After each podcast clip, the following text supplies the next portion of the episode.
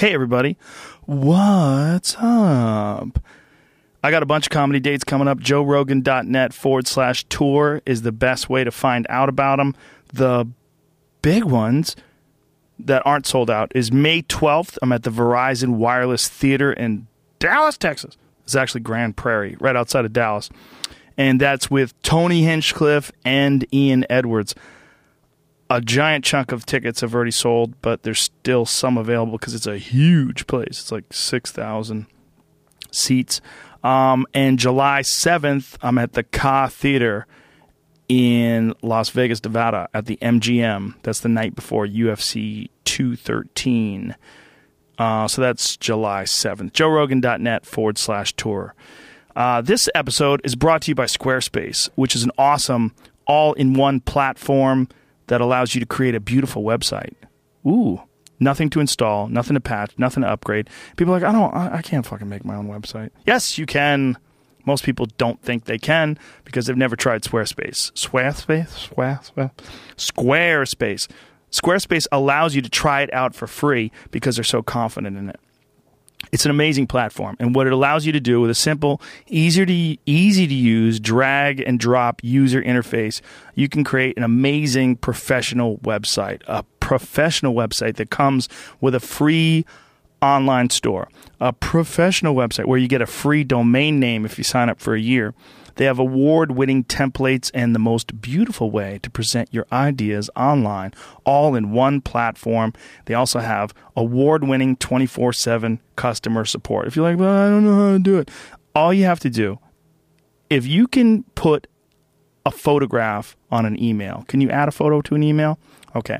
Can you move files around on your computer? Can you like drag and drop drop stuff? If you can do that, you can make a website. Really is that easy. They've they've really got it down. They offer a unique domain experience that's fully transparent, simple to set up, and Squarespace is used by a, a wide range of people, including me pal Doug Stanhope, dougstanhope.com, made on Squarespace, DuncanTrussell.com, made on Squarespace. Lots of businesses, a lot of restaurants use Squarespace, designers, artists, and more. And you can try it for free and get 10% off your first purchase if you go to squarespace.com forward slash Joe. Try it for free, build yourself a badass website, and get 10% off your first purchase if you go to squarespace.com forward slash Joe. J O E. That's me. We're also brought to you each and every episode by Onnit.com. That's O N N I T. Onnit is a total human optimization company. And what we're trying to do with Onnit is provide you with all of the tools, all of the inspiration, and all of the information that you need to get your shit together, ladies and gentlemen. And what, what do you mean by that, Joe Rogan? What we're trying to do it Onnit was pro- provide you with supplements like Alpha Brain, which I don't do anything without. I, I take it before every podcast. I take it before comedy shows, UFC broadcasts. It's been clinically proven with two double blind, placebo controlled tests that it improves your verbal memory and improves your reaction time, your peak alpha flow state. All of it is described in full, far better than I'll ever do at onnit.com. We have a lot of other stuff like Shroom Tech Sport, which is a fantastic supplement for your endurance based on the cordyceps mushroom. Endurance and energy, but it doesn't it doesn't like get your heart rate jacked up. It's not like a speed. It's just a it's just a supplement that improves oxygen utilization. Again, all of it is uh, described in depth at onnit.com.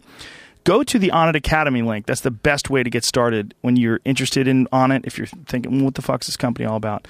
Click on the Onnit Academy link and you're taken to a section section section section of the website that's filled with all sorts of amazing shit, all sorts of articles on exercise, on diet, on uh, different workouts, motivational videos, different cool shit, um, and it really sort of defines what our what our company is all about what we're trying to do. And all that stuff is free. You can read all those, all those articles. They're updated daily, all, all sorts of new stuff constantly being added to it. That's at the Academy link. And there's also a physical Onnit Academy that's in Austin, Texas, one of hopefully many that we will build all across this great land. and uh, it has state of the art equipment, great instruction. It also has Bang Muay Thai, which recently opened, and 10th Planet Jiu Jitsu. That's in Austin, Texas, and that's at the Onnit Academy. O N N I T. Use the code word Rogan, and you'll save 10% off any and all supplements. My guest today is Chris Cage. Chris is the author of How to Hike the Appalachian Trail, and he's one of those crazy fuckers that moved his life to the to the woods essentially. He lived on a trail. He hiked a trail for 7 months. It goes from Georgia all the way up to Maine, a mountain in Maine, and uh, it's apparently 10,000 people have done it. Crazy. And he also owns a company uh, that we've talked about on the podcast before. I, I, eat their, their snacks. They're called Greenbelly Meals. They're these uh, delicious bars, one third of your daily nutrition in these uh, these bars. Really dense, nutrient dense bars. They're very heavy too, they're, but they're very yummy. Uh, enough, enough description. And really cool interview. Really interesting guy. Very fun guy. So give it up for Chris Cage. Joe Rogan Podcast. Check it out. The Joe Rogan Experience. Train by day, Joe Rogan Podcast by night, all day. That was uh, that was like you didn't do the thumb. I wasn't sure it was a finger button. Chris, what's up, man? How are you? Good, man. How you doing, Joe? Thanks for doing this. Uh, for people tuning in right now, um, Chris is uh, the author of How to Hike the Appalachian Trail. And he's also, I've talked about these on the podcast before. This is his company. This is not a sponsor. This is company uh, Greenbelly Meals. And these are these really delicious uh, bars that are, they weigh like 50 pounds. They're like a, a brick filled with uh, nutrients and food. And they're really good for people who do this crazy Appalachian Trail thing. These these bars that you sell have become very popular with hunters and, and people that uh, like to go on um, uh, backpack journeys deep into the backcountry. And uh, I found out about you from uh, Rich uh, Cody Cody Rich. Rich from Yep. Rich Outdoors podcast, and uh, that's where I listened to you on his podcast, and that's why that's why you're here. That's why I got your Thank- book here. Thanks, Cody. Love the podcast. Yeah, it's a good podcast. So, uh, what the fuck possess? For people who don't know the Appalachian Trail, we've talked about this on the podcast before, but it's a trail where people walk from Georgia, right, all the way up to Maine. Or or vice versa, but yeah. Yeah, vice versa. If you want, if you're a madman, and it takes you how many months? Five to seven. Took me a little over six. So you just hike for six months. When you're at like month three, do you ever go like, "What the fuck am I doing?" Long story short, yeah. Uh, and by month three, I was actually approaching winter time. And, you know, wintertime camping is just a fundamentally different experience. So not only have you been hiking that long and you're tired and your body's just, you know, just done doing it every, every day of hiking, but then the elements of the of the winter come in and that's that was a different ball game entirely, you know. How many people have done this? Less than 10,000. That's a lot of fucking people. Yeah, it is. That's still a lot. Of, I would have said like fifty. Uh, there's another thing called the Triple Crown, which is the Oh, no. it's the uh, it's the it's the AT uh, Pacific Crest Trail and the Continental Divide Trail, and I think less than 100 people have done all three of those The Pacific Crest Trail is that the one that goes from like Mexico? to, all the, to Canada. It's it's through California. that's insane. How long Yeah. did that one take? Uh, I think so. The Appalachian Trail is 2,200 miles, and the Pacific Crest Trail, I believe, is like 25, 26, 2,700 miles. But the trail gradient is a lot easier. So I think like on any given day, you can actually hike more miles, even though the trail is, longer than the AT. But I think people actually finish it faster than the AT. I like how you call it the AT. That's inside lingo. With all you The AT. maniacs, all you hiking maniacs. Yeah. What the fuck got you into this, man? Uh, I'd say, long story short, Boy Scouts. Yeah, I did. Um, I joined Boy Scouts later than most people. I joined when I was 14, and uh, you know the the kind of the the pinnacle of the Boy Scout career is getting your Eagle Scout. Right. And I, I joined with that in mind. I was like, okay, I'm joining later than most. I joined when most people are quitting Boy Scouts. You know, they go from Cub Scouts to like 13 and they quit. But I joined and I was like, all right, I want my Eagle Scout. And we, you have to, in order to get your Eagle Scout, spend 20 nights in the woods. Not consecutively, but you have to um, get your camping merit badge and get your camping merit badge, you have to spend the night, uh, 20 nights in the woods. So, uh, you know, that was in Georgia, and the foothills of the um, Appalachian Mountains are in North Georgia. So the you know the the beginning of the Appalachian Trail is also you know right there. So we went on um, you know several trips up there in North Georgia, and I got exposed to it. You know, and I think the just the idea of getting on this small trail and um, you know kind of looking down and understanding that this thing goes on for 2,000 more miles was just kind of like one that just seems crazy, right? You know, there's no way I'm ever going to have enough time or kind of the uh, the drive to do that. But um, yeah, there was definitely kind of the mystery. I was like, oh man, that just seems like an adventure I want to do. Uh, so yeah, that was that was definitely the beginning of it when I was about 14 years old, going up there and hiking on it for overnight trips. Now, how does one fund something like this? Because that I would assume you either have to be independently wealthy or you have to have squirreled away enough money so you could walk for seven months and feed yourself in the process. Or did you work along the way? I mean, you can't. what do you do? I think there's a big misconception that you know, like hiking AT takes a lot of money, but in reality, it's like, what are your expenses? It's just food, you know, and then gear ahead of time. So, Right. um, you know, most hikers are kind of known as the like the athletic hobo. You know, like they are grimy. They're not spending money on hotels. There's no accommodation. There's no car payments. You know, they're walking. Um, so you can really eliminate all expenses when you do that. But um, I mean, for me, I had uh, I was an accountant, so uh, I'd been an accountant for about uh, two years, and I saved up some money, and uh, I, I basically knew that I wanted to hike the AT, so I started saving up some money. But any any given through hiker, uh, that's what they're called. Anybody that does. Um, you know, starts in Georgia, ends in Maine, or Maine to Georgia. Anybody that does that hike um, in one consecutive run is, is called a through hiker. But any any through hike, I would I would say it takes about five thousand dollars from gear to sleeping in hotels about once a week to resupplying food. So if you think about five thousand dollars for six months of living, like that ain't too bad. You know, you think about five thousand dollars for six months of living in the real world. Like I've I've never lived that cheaply. You know. Right. Well, it's not that bad. No.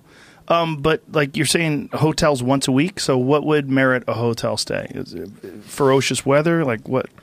Um, a lot of things. So you you typically are within five to seven days of a town. So the trail kind of, you know, goes along the mountains, and then uh, about every five to seven days you come to a trail crossing, which is a highway or anything that would lead to a nearby town. And every five to seven days you're out of food. You know, that's the biggest thing that I think pulls you into town is you need to resupply. So you're not out there foraging for nuts and berries or, or hunting or anything like that. You're you're relying on getting to town, getting to a grocery store, and you know getting all your food. So every five to seven days you go into town and you get food. It's like, oh man, I also haven't showered in five to seven days. I also haven't done laundry in five to seven days. And you know you're hiking with really one change of clothes. So you can imagine if you're hiking 20 miles a day, the grime and the dirt that can build up. So when you come to town, you want to do laundry, resupply food, you want to stay in a hotel, you want to clean off your body, your feet are starting to grow stuff. You know, you've been sweating walking through muddy trails. There's just a lot of grime. When you get to town, it's like uh big refresh, you know. But when you make that big refresh, do you do you ever go, "Why am I doing this?" Yeah, it's kind of it's kind of ironic. You're on you you make the in- intention of going on the trail to get outside of town and outside of society, but one of the biggest things you look forward to is getting back into town. You know, um, yeah, and it's kind of like you said. You know, when you get to town, it's like, why am I doing this? You are kind of. I was kind of dreading getting back out on the trail a lot of times because it was just so. Oh man, I have a hot shower. Like I shaved. Like Yeah. it's just so nice. yeah, the first time I did any camping in uh, since the Boy Scouts. You're Since- Boy Scout. Yeah, I was a Boy Scout when I was 13 for one summer, but these fucking inner city creeps that I went to the Boy Scouts with in Jamaica Plain, Massachusetts, which is like now it's more uh, gentrified, but back then it was kind of a shady neighborhood. Picking Uh, on you. No, well, they were they would tie kids up and uh, leave them in the woods. They would Whoa. tie you up to your bunk and then leave you in the woods. They put toothpaste all over your clothes, which you can't get out. They're just fucking shitty kids. it was it was like a total free fall for all. It was just really because we went to the woods in New Hampshire. That's where the Boy Scouts would take you up. And uh, I remember thinking, like, these fucking camp counselors are weird guys. They're barely paying attention, and it's basically like all these inner city teenagers Street Scouts. yeah, they're just, they're just running rampant. Like uh, there was a, a rifle range where they would shoot 22s, and there was an archery range. And I remember I was at the archery range and I heard, and I was like, "What the fuck is that?" And they go, "That's a ricochet." And I went, "What? All right, check please." And so I decided to just go fishing every day I was there. I would avoid everybody. There was like all those, uh, you know, these things on the agenda that you were supposed to do. Fuck you. I just took off and I went and found this pond, and I would go to that pond every day for the week that I was up there.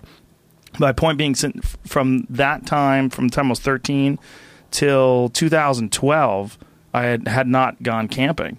And then I went camping in Montana in October, and it was really cold. It was hmm. like uh, nine degrees. Hmm. And we were out there for six or seven days. And when we went back, we went back to a hotel. And I remember thinking, this is the greatest shower the world has ever known. Like that feeling, you don't appreciate showers. Oh no! Like probably nobody appreciates a shower like an Appalachian Trail hiker, right? Does that make sense? it's pure ecstasy. Yeah, it's like um, a, like a shower's normal. Like a normal shower's normal, but it's like if you had a shower after you're hiking for seven days with muddy feet and your clothes stink and everything's gross and Yeah, you need that deprivation to appreciate it. You know. you do right because most people don't appreciate showers. Yeah, I guess it's like the you know the starving kid needing you know when he gets food, he's like ah, you know. Yeah, or like uh, a guy who's just getting out of prison and gets some sex. Assuming you're not getting any in prison. Um, so, what kind of weirdos do you meet on the trail? You gotta, yeah, you gotta keep in mind anybody who's willing to take six months out of their life to go to the woods. Yeah. it's gonna be a different breed. I mean, I think you definitely have your stereotypes. Um, some people are out there just kind of for the the challenge and the, I dare I say, athletic side of it, but it's like some There people, is, right? There's yeah, an endurance side of it, right? Sure, it's kind of like I, I want to power through this and see how much my body can handle. You get those kind of hikers, but you definitely get the the hippie uh, drop out of life kind of guys, you know, where it's just like I, I just want to get out there and and uh, get away from society for a little bit. So that that kind of stereotype, you definitely those are you can get some weirdos out there. Yeah, I would imagine. Have you ever had uncomfortable moments where you're like scared to camp with people? No doubt. There was one time, uh, no doubt, man. There was um, Pennsylvania. So Pennsylvania, uh, you know, a lot of those ex-coal towns, um, their economy just plummeted, and the AT goes through a lot of those towns. Um, so you'd have some people near town going out there for an overnighter, and they're what are called shelters. They're like these three-walled wooden structures that are made by um, well, all sorts of organizations make them, but the, in general, they're about every 10 to 20 miles along the AT. So, in theory, you can sleep in these every night and not need a tent. I mean, I wouldn't recommend that, but um, you do try to sleep in the shelters as much as possible. But the fact that there are these shelters, uh, a lot of people kind of you know bottleneck to them because they know they're there. So you will sometimes get to a shelter at night, and it won't only be AT through hikers there. There'll be people from town. Um, but yeah, I remember one time in Pennsylvania, there were these. Uh, there was this couple. Yeah, they were literally. It was pouring rain, so we get there, and I was like, "There's no way I'm camping out. There's no way I'm hiking on. Like I'm sleeping in this shelter." You know, I was drenched to the bone. My gear was drenched. I was, and I was pissed off. It was like uh, midnight. You know, I'd been hiking all day. I was just exhausted. Um, so I was so excited to get to this shelter, and there's a couple, and they are literally yelling at each other. You know, I, I can hear them for like a mile, like just furiously yelling at each other. And you get there, and they are. Um, I never really knew, but I'm assuming they were cracked out. I saw some little glass pieces going in between their hands, and just the way they were acting. He kept like, uh, you know, throwing up his fist at her. He smashed a bottle on the wall in the shelter. And uh, yeah, he pulled out a knife at one point, and it was just like So, are these individual shelters or is a large shelter? When you say three walls, like how big are these things? Uh, I think they're usually maybe t- probably about the size length of this table, maybe about 10, 10 feet And- and And there's only one of them, so like you're supposed to share them with those other people. Yeah, you. So you're in there with these cracked out people. luckily, I had um, three other hiking buddies with me, guys, um, and the people. Like, granted, they were aggressive towards each other. Like, they didn't bother us, and and like I think by like 4 a.m. they hadn't gone to sleep, and we were just like, we were like, dude, can y'all please, please be quiet? Like, I, I got to get some sleep, and then. Uh, um, that was the worst one. Other than that, I think everything was everything was pretty safe. There's nothing too terrifying. How did it play out? Uh, we left the next morning, and did they they, were. did they eventually go to sleep? Uh, you know what? I don't even remember. I think at 4 a.m. I was so exhausted. I was just like, they were still yelling at each other. I, I was just out, you know, and that was that. Do you remember Uh, what they were yelling? Oh, is this this one of those shelters? There you go. Yeah, that's one of them. Wow, that's exactly what a it is. That's dope looking little place. It's kind of cool. It's all made out of logs, Yeah, yeah. and it's got kind of a tin roof. Is that like a tin sheet roof? Uh, yeah, they vary a lot. I mean, you'll get all wood. You know, you you sometimes won't even get logs. Yeah, there you go. You can scroll up and see all the other kinds. And those are for the hikers. Is that what they're for? Yeah, So that's so they've they've anticipated. There's so many people that do this trail that they've made these shelters. Mm-hmm. I've heard of these things in New Zealand. Yeah, they, New Zealand have, has them too. Yeah, they have them, and they stock food in them, and they leave a log so that hikers can uh, write down. Like my friend Remy, uh, Remy Warren was in New Zealand, and he used one of those and like wrote in the log, you know, where he was from and when he was there. And I guess it also it, it helps identify if people are missing. Exactly. Yeah, I think it's it's a safety precaution. So if you know, you can kind of track down where was the last person seen. You know, where where were they last seen? So if they were if they logged into you know shelter and then you know they can't find them, they can say, okay, on this date, we know that they were here. So you can give a, a given radius and know that if they are missing, they're within at least within a certain you know twenty miles Walking of distance, walking right. distance of there. But yeah, and I think those things actually turn into like. Uh, just fun, you know. Some people just go write full on poems in there. Some Ew. confess like life stories in there, Oh, and God. it's like Oh God. the yeah, the trail logbooks are entertaining, no doubt. Wow. Here, warning. What does it say? Harassing bear in camp night of 511. Swiped claws in two tents. Hmm. Stepped on my tent till it collapsed on me. Please be careful. He didn't even try to get the food hanging low on a branch. Oh, look at her name. Passion, flower. Passion flower with sad face. And there's another one. Bear ripped. This is a different. Um, this is a different person's handwriting. Bear ripped the bag hanging on my pack, which was hanging on my hammock. I was, what does that say? Bouncing- bouncing? bouncing, bouncing up and down. He stole my toilet paper! Exclamation point. What does it say? Subway. That's his name. Subway. Eat fresh. Okay. Yeah. P.S. The Pivy is great, What's a pivy? or Privy. It's the uh, Privy. It's just like an outhouse, Oh, a okay. compost toilet. How about this one? Dat shit cray. All balls, ghetto savior, Baltimore. what does that even mean? All balls, ghetto savior, Baltimore. Okay. okay. well, you're dealing with like fringe people, right? I mean, these are people that are just not fitting into the corporate module very well. They walked out on life a little bit. Yeah, Yeah. a little bit. But you kind of did too, right? I mean, you said you were an accountant. Yeah, I was an accountant in uh, in uh, Birmingham, so I was an accounting major, and uh, did that for about two years. Um, I mean, the job was good. I'm, everybody I worked with, I liked, but I, I definitely was able to recognize that that's not. I was not going to be an accountant, for, you know, for my life. So, um, yeah, I think I knew I was going to do some transition, try to get another job, do something. And the uh, the AT was kind of like this seems like the right thing to do, you know. And I'm, I'm single at the time, you know, no kids, uh, debt free. Like, you know, I didn't have a mortgage. Like, time to go.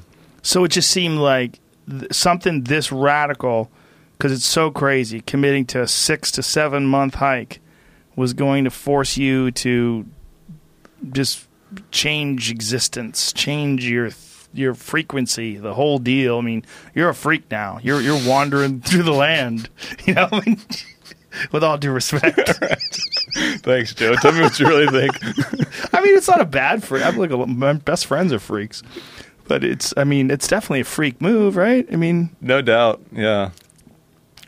It's a it's a very strange uh, subset of human beings that don't not just drop out, but drop out. I mean, you're you're like committing to something that is. I mean, was there ever a time where you're like halfway there, where you're like, maybe I just get a job in this fucking town? Uh, I know some people did that. You know, I think that was more for financial reasons. It was like, all right, I'm, you know, I'm, I'm broke. out, Right? yeah. I got, I got to get some cash flow. But uh, no, man, I think I definitely had kind of like a grind mindset. Like I'm, you're gonna make it. I'm gonna make it. You know, and I think that, yeah. Did you go with a bunch of people? No, uh, I think like ninety percent of hikers go on the AT alone, and the fact that there are just there are a lot of hikers out there, surprisingly, particularly going north. Um, you, I think, maybe two thousand people try to go north every year. Wow. So when you're hiking, there's like a gang of people on the trail with you. So, but if you go south, um, it, changes every year, but 10 to 15 percent of people that hike the AT go south. It's like, you're going to have much less social circles, stuff like that. But in general, you know, people are hiking around. Like, you're going to meet people. You talk about the shelters, like, you're going to stumble into people walking by. You're going to meet them in town. You're going to meet them at the shelters, and they become your buddies. You know, I- like even I think the first the first night I uh, was on the AT, yeah, I made good friends with you know two other people and um, hiked with them for a couple weeks, and then you know different paces. You meet up with different people. You might hike with somebody for a month. Uh, so it's kind of like you just hike for a little bit with some people, you know, for some given a time. Wow, what kind of weird stories are they telling you about why they're out there? I mean, how many people are out there just like ducking a murder rap or something? Was it um is it Eric Rudolph? Which one was he? Eric Rudolph? What, didn't he ran out in the AT and like um, Yeah, he he was- he was hiding out there for like a long time. Oh yeah, he was like The Unabomber? no, no, no. That's that's not the Unabomber. The Unabomber is uh, Ted Kaczynski. Ted Kaczynski. He's that guy that was in. Uh, Olympic Park bomber. oh, okay. So I believe it was Eric Rudolph was found in a dumpster in North Carolina. He had been hiding out, like full on hiker, homeless look, beard grown, but he had been, you know, hiding out on the AT. It seems like that would be a lot of place, uh, a place where a lot of people get robbed because you know that you have money on you because you have to make this trail. Like you have to have some cash to buy food and I never heard anything bad like that happen. Honestly, I know that there, there have been a few murders on the AT. oh shit. But you think about think about any given city, the murder rate. You know, it's like if you have two thousand through hikers plus, I I mean, hundred thousand weekend hikers a year. I mean, more than that. It's like the probability. If you think about the AT hikers as a city, like a murder every few years really isn't isn't bad. You know. That's the same logic that they use for those um, Foxconn buildings where the people jump off the buildings when they're making cell phones in China. They go, well, you got to think about how many people work here. Of course, if you kill themselves, It's just a game of numbers at that point, right? I Somebody's going to do it. I guess it is. So, were you ever there when any of that went down? When they were looking for a murder or anything? No, there was a uh, famous case. Um, ah, I forgot her name. Her hiker name. She had a Worm- hike. Wait, wait, hold on. Her She had a hiker name. Okay, passion all right. flower? All right, Joe. That's what passion flower was. That's called a trail name. Oh Jesus! Oh Jesus! So they're like rappers. yeah. So you get you get your DJ Joe. uh, yeah, you get your trail name within. I mean, yeah, within a week of being on trail. Within a week. usually, you, it's usually if you do something monumental or stupid or something noteworthy is going to give you get you dubbed a name. Wow. Do you want to know my name? yes. It was Smooth. Smooth. Smooth. So I'd been in New Zealand prior to the AT, and I had talk about not like showering for a week at a time. We're getting real personal here, but I had shaved my legs and I had shaved my body here so I could just like wipe down. Okay. And so when I did, came on the AT, I wanted to do the same thing. I was like, I'm just going to shave my body here so I can literally wipe down at night, um, and like check out for ticks. Like just Right. made sense Makes to sense. me. and um, yeah, I was sitting around a, a, a fire early on, like a couple nights in, and um, I remember my like sweaty legs were like glistening in the fire, and some guy was just like, "Dude, do you shave your legs?" And I'm like, "I'm like, uh, no." uh, and then yeah, smooth just came from there. That's a funny one, man. When a man makes a decision to shave his legs, that, that's Have like, you? Hmm, no, I never have. I've shaved some body parts. I've shaved my butt. I'm sorry. Ladies and gentlemen. I've shaved my butthole uh, two, perhaps three times. I just had this conversation with someone about this the other day because uh, it's you know I'm hairy. I'm a hairy dude, other than the top of my head, but uh, I I get hairy, and so it, it's not the best for like keeping clean. So one day I was uh, shaving my package, and I said, "Let's just get crazy. Let's go all the way down there." Finish it all. And uh, I did. And one of the things I was shocked was it changes the sound of your farts. did we talk about this on the podcast I've, before? I've heard it discussed on another podcast. yes, I talked about it, right? Yeah. Uh, Yeah, it changes the sound of your farts. They become more duck-like. yeah, it's like there's something about your butt hair that muffles them. Not that that's the biggest issue in the world, but um, also when they grow back, it's quite unpleasant. The, the grow back process, like the itching and stuff, you know, there's something that happens when your your hair starts growing back, where you're like, hey, I didn't think of this. This isn't what I signed up Yeah, for. Yeah, but that's where I end. I don't go through the legs, but I I'm not opposed to it. It's not. It's it seems to me like there's a problem with why it's an issue. You know, like why is it an issue? I don't know. So there's something about. Is it a sexuality thing? It's a taboo. Yeah. Well, why? Bring, why it, is it bring okay? it back, Joe. Why is it okay to shave your head? Why is it okay to shave your face? It's okay to shave all sorts of stuff, but if you start shaving like your armpits, right? Dudes who shave their armpits, like, hey, what's going on? Why are you shaving your armpits? You know? But why not? What do you like hair? You like hairy armpits? Like I don't what's wrong with shaving your armpits? There's something though. If your friend yawned and you're like, "Hey dude, uh, where the fuck is your armpit hair?" It would be an issue, right? You'd start calling me like, "Hey man, you see Mike's armpits?" Dude, it's weird. What the fuck's he doing? Right. You know?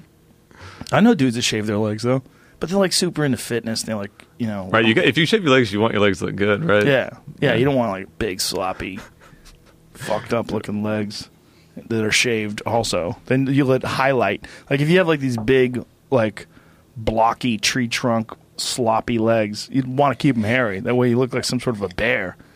You know? Does that make sense? That's true. Note to self. Note to self. yeah, there's something about like okay, hey, here's another thing. Like, shave your eyebrows. Shave your eyebrows. Like who who the fuck shaves their eyebrows? That's weird, right? But if you decide to shave your eyebrows, people are gonna just, just go, "Oh, you're one of those guys." Meanwhile, just a couple inches south, you shave your mustache. Nobody gives a shit. Totally normal. Seems totally normal. There's something about shaving those eyebrows, right? That's true. Yeah. Or if you left your mustache and shaved your eyebrows, get the fuck away from me. what kind of a weirdo are you? We have weird rules. Um, what was the weirdest name that you heard anybody get other than Smooth? Where to begin? Um, Fart Master. I think that's pretty self-explanatory how I got that one. Uh, one of my favorites was um, a guy, a buddy of mine I hiked with for a while. His name was Hover Job. Hover job. Hover Job. He he went into um, so when you get out on the AT, you know, it's like most people aren't even that familiar with the woods, right? So you start trying to figure out tips and tricks on how to do things. So one of the things is how to use the public facilities. And uh, he was saying he, you know, he does the hover job. oh, yeah, that's a good move. That's uh, yeah, everybody knows that one, right? You stop at some gas station somewhere and you got to take a shit. You have to be really careful. yeah. You don't want to touch the touch that seat. Now, speaking of ticks, you were talking about ticks. Um, I know Lyme disease is a huge issue on the East Coast. I saw something the other day that was saying this year is going to be a record year. Some walnut hatching season, something, and I, I don't know. It's terrifying stuff. I did this show back a while back on uh, Sci-Fi called Joe Rogan Questions Everything, and one of the, one of the things we talked about was mostly conspiracy theories, and it was really interesting to find the mindset of these conspiracy people and th- how they're all very similar, whether it's Bigfoot or aliens or what. It's they're really similar sort of bizarre mindset that the, the way they look at things. They have this very compartmentalized, fucked up way of looking at things. But one of the ones that we studied that was really fascinating, something called Morgellons. Morgellons is a weird disease where people believe that they have these fibers growing out of their skin and they start itching themselves and they create these like legions, these scratches, and then things get attached to them like fibers from like perhaps like from a carpet or something like that and they think that they're growing out of their skin. And most people think it's a psychosomatic disorder, but one of the guys that I talked to was a doctor who also had Morgellons. And he was really uh, very objective about it, and he said there seems to be some sort of a um, neurotoxic effect that's connected to Lyme disease. And he said that one of the things that these people that have Morgellons have in common, they almost all have Lyme disease.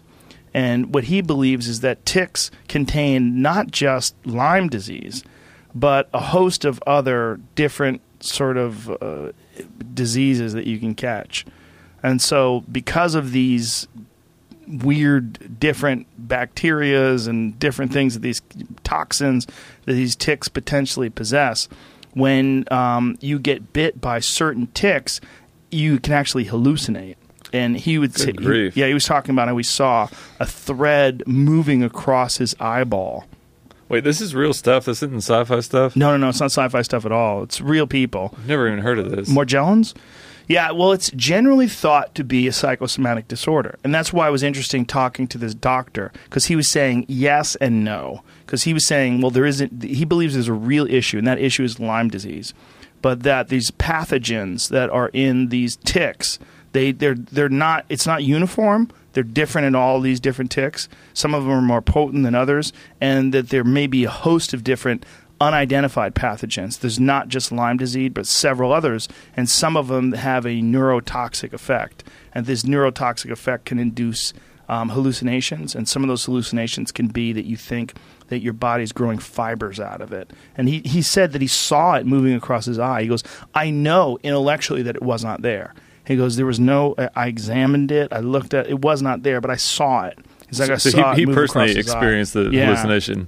Yeah, and the other thing is that a lot of these people they go undiagnosed for long periods of time because for the longest time, uh, Lyme disease went undiagnosed and still does. I have a good buddy of mine. Him and his son got bit um, by ticks when they were fishing, and uh, he brought his son to the doctor. And by then, that bullseye, you know, around that grows around. If you get bit by a tick that has Lyme disease, there's like a bullseye. It looks like the, a red circle that grows around the area where the tick bit him and the bullseye had gone away by the time he brought him to the doctor. And so the doctor was incredulous, and he was like, no, "I don't, I don't believe that's Lyme disease. Kid's going to be fine."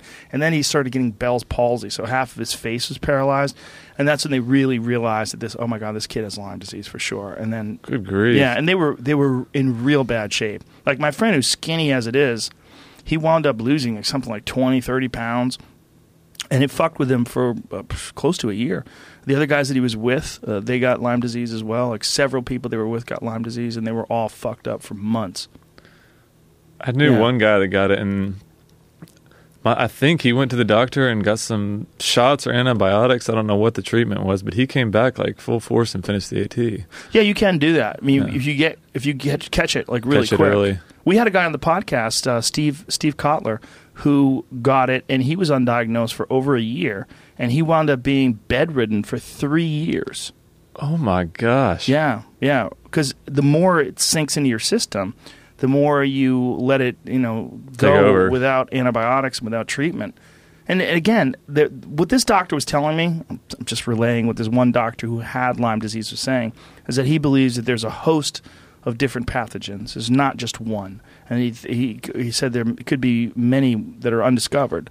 Like Lyme disease is fairly recent in terms of its discovery or our, our diagnosis of it. I feel like it's within the last two or three decades at the most. So I would worry about that. Scary when you're stuff, out- man. Yeah, when you're Yeah, out there. I don't the want risk of. Lyme disease on the Appalachian Trail is going to be high this year. Trail life. Oh my God. How do you read trail life when you're out there and you don't even have a fucking this cell article phone just came out service? today, though. Oh shit. Is he talking about What the, the the walnut hatching? Uh, it didn't say specifically that. There's another article when I googled Lyme disease from Connecticut that says that uh, testing on found ticks with Lyme disease is higher this year, more than normal. Yeah, they're More fucking last year. creepy. You you get bitten when you go hunting? You can. I mean, I'm really careful. Real careful to check myself. Also, real careful to keep myself covered up. You know, I wear gaiters. I wear, um, you know, uh, long like uh, merino wool that goes all the way down to my ankles. And then I pull merino wool socks way up over that. I don't have any exposed up to my wrists. And I even wear gloves sometimes, even in the heat. I wear like a thin layer glove just to also it's good to protect your hands from uh, the sun but also to protect your hands from animals seeing that white skin like you want to as little white as you can that's exposed but um, I, I think about that primarily about ticks. It scares the shit out of me. Yeah, I wonder what percentage of ticks actually carry. Cause I feel like I've probably been bitten by 20 ticks in my life, you know? So I'm like, I don't know what percentage of them are carrying it, you know? I definitely got bit by a bunch when I was a kid, um, but I, I never got Lyme. But it wasn't around that much when I was a kid. They, there was a thing about the New York, upper New York State area being unbelievably infested. Have you ever seen a Lyme disease map? Like a map of Lyme disease infestations? it's in the Northeast, big time, isn't it? Huge, huge, huge in the Northeast and huge in New York State, like uh, that upper New York State area. Just really, really devastating. I wonder why that is. Isn't it related to mice? I don't know. Deer's deer Deer. deer ticks apparently are a big issue. You could- Here it is. Look at that. There you go, That's in 2015. But there's a few in California, especially in, you see Northern California has a bunch. But look at that fucking Northeast, man. That's just like a zombie plague. That's awful. Massachusetts is completely covered in it. Look at it. The whole New Jer- state. New Jersey, too, yeah. Ugh, covered. Yeah. But uh, just a devastating disease if you don't catch it. But I guess it's spreading across the country. They're finding it in Florida now, new strains in Florida. What other uh, issues do you have to deal with when it comes to like bugs and diseases and stuff like that? Giardia? Oh yeah. So what? Yeah, I was going to ask you that. How do you, you how do you get your water? Like, what are you getting? Uh, there's a thing called um, basically you all freshwater sources. You know, so streams, lakes, ponds. Um, unfortunately, the East Coast is is so wet. You know, you're going to cross over a water source very frequently. Um, generally, several times a day, you're going to cross at least a stream. So you fill up your water there. Uh, you carry two different containers, two two bottles, um, one for dirty, one for clean. Uh, so you fill up a liter of dirty water from the stream. Um, ton of different water purification methods. I don't know if you do it in your backcountry hunting, but um, the big one I use was Sawyer Squeeze. It's like a, a nozzle you screw on top of your uh, your water bottle. So you fill up a dirty water bottle, screw this um, water filter off, and you squeeze out clean water. So that's what I used. Um, but I mean, a lot of people And it really like- works that well? Do you just squeeze it and the water comes out clean? Yeah, The filtration system is that good? Yeah, and Wow, it, it takes out Giardia? Yes, I think. Yeah, I was like, I'm still standing. Um, but uh, yeah, and then they're like the droplets, which are basically uh, chemical, chemicals, right? You know. Yeah. Um, yeah. I mean, what else is there? All sorts of filters and uh, chemicals. Some people try to boil it, but that's just a pain. You don't Yeah. want to boil water all the time. And then wait for it to cool down before you can drink it. Yeah, I will say though, by the end of the AT, you talk about finishing in winter.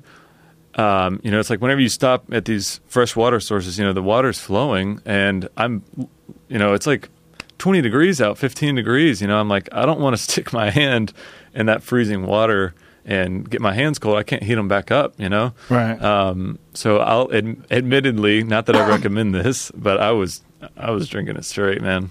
wow. Yeah, That's I'm- risky. it was risky, but it was just like I was so done by the end of it. You know, I was just like, uh, I, I don't have the patience to stop with freezing fingers, like so numb. You know, the dexterity is just totally gone. You know, I'm like, uh, it's just like, Wow. So I'll see a doctor eventually. yeah, I know. It's that's, now, when you when you got to the end, seven months is that what it took you? I think it was. I got off trail for two two weeks in between there for some family stuff, but uh, if you took out that two weeks, it was six months. I was on trail. So when you get off trail, did you go fly somewhere? Honestly, I went to France with my family. Whoa, that's not that doesn't count. dude I, I and it was like i was just a human trash can i was just like cheese wine everything man i, I like i gained i gained at least five ten pounds that week and i was just like wow. Just pigging out Just and enjoying. pigging. You must have enjoyed the shit out of that vacation, though.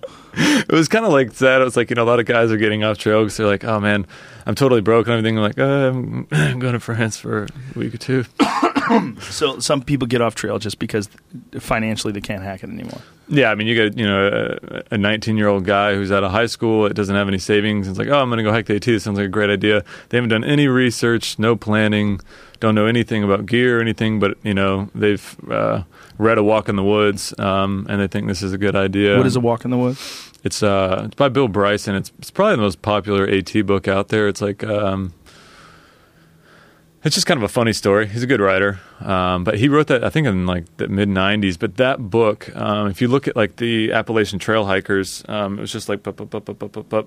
A Walk in the Woods is released, and it was like poof, Wow. it was like huge publicity. And have you heard of Wild, the book, movie, Reese Witherspoon?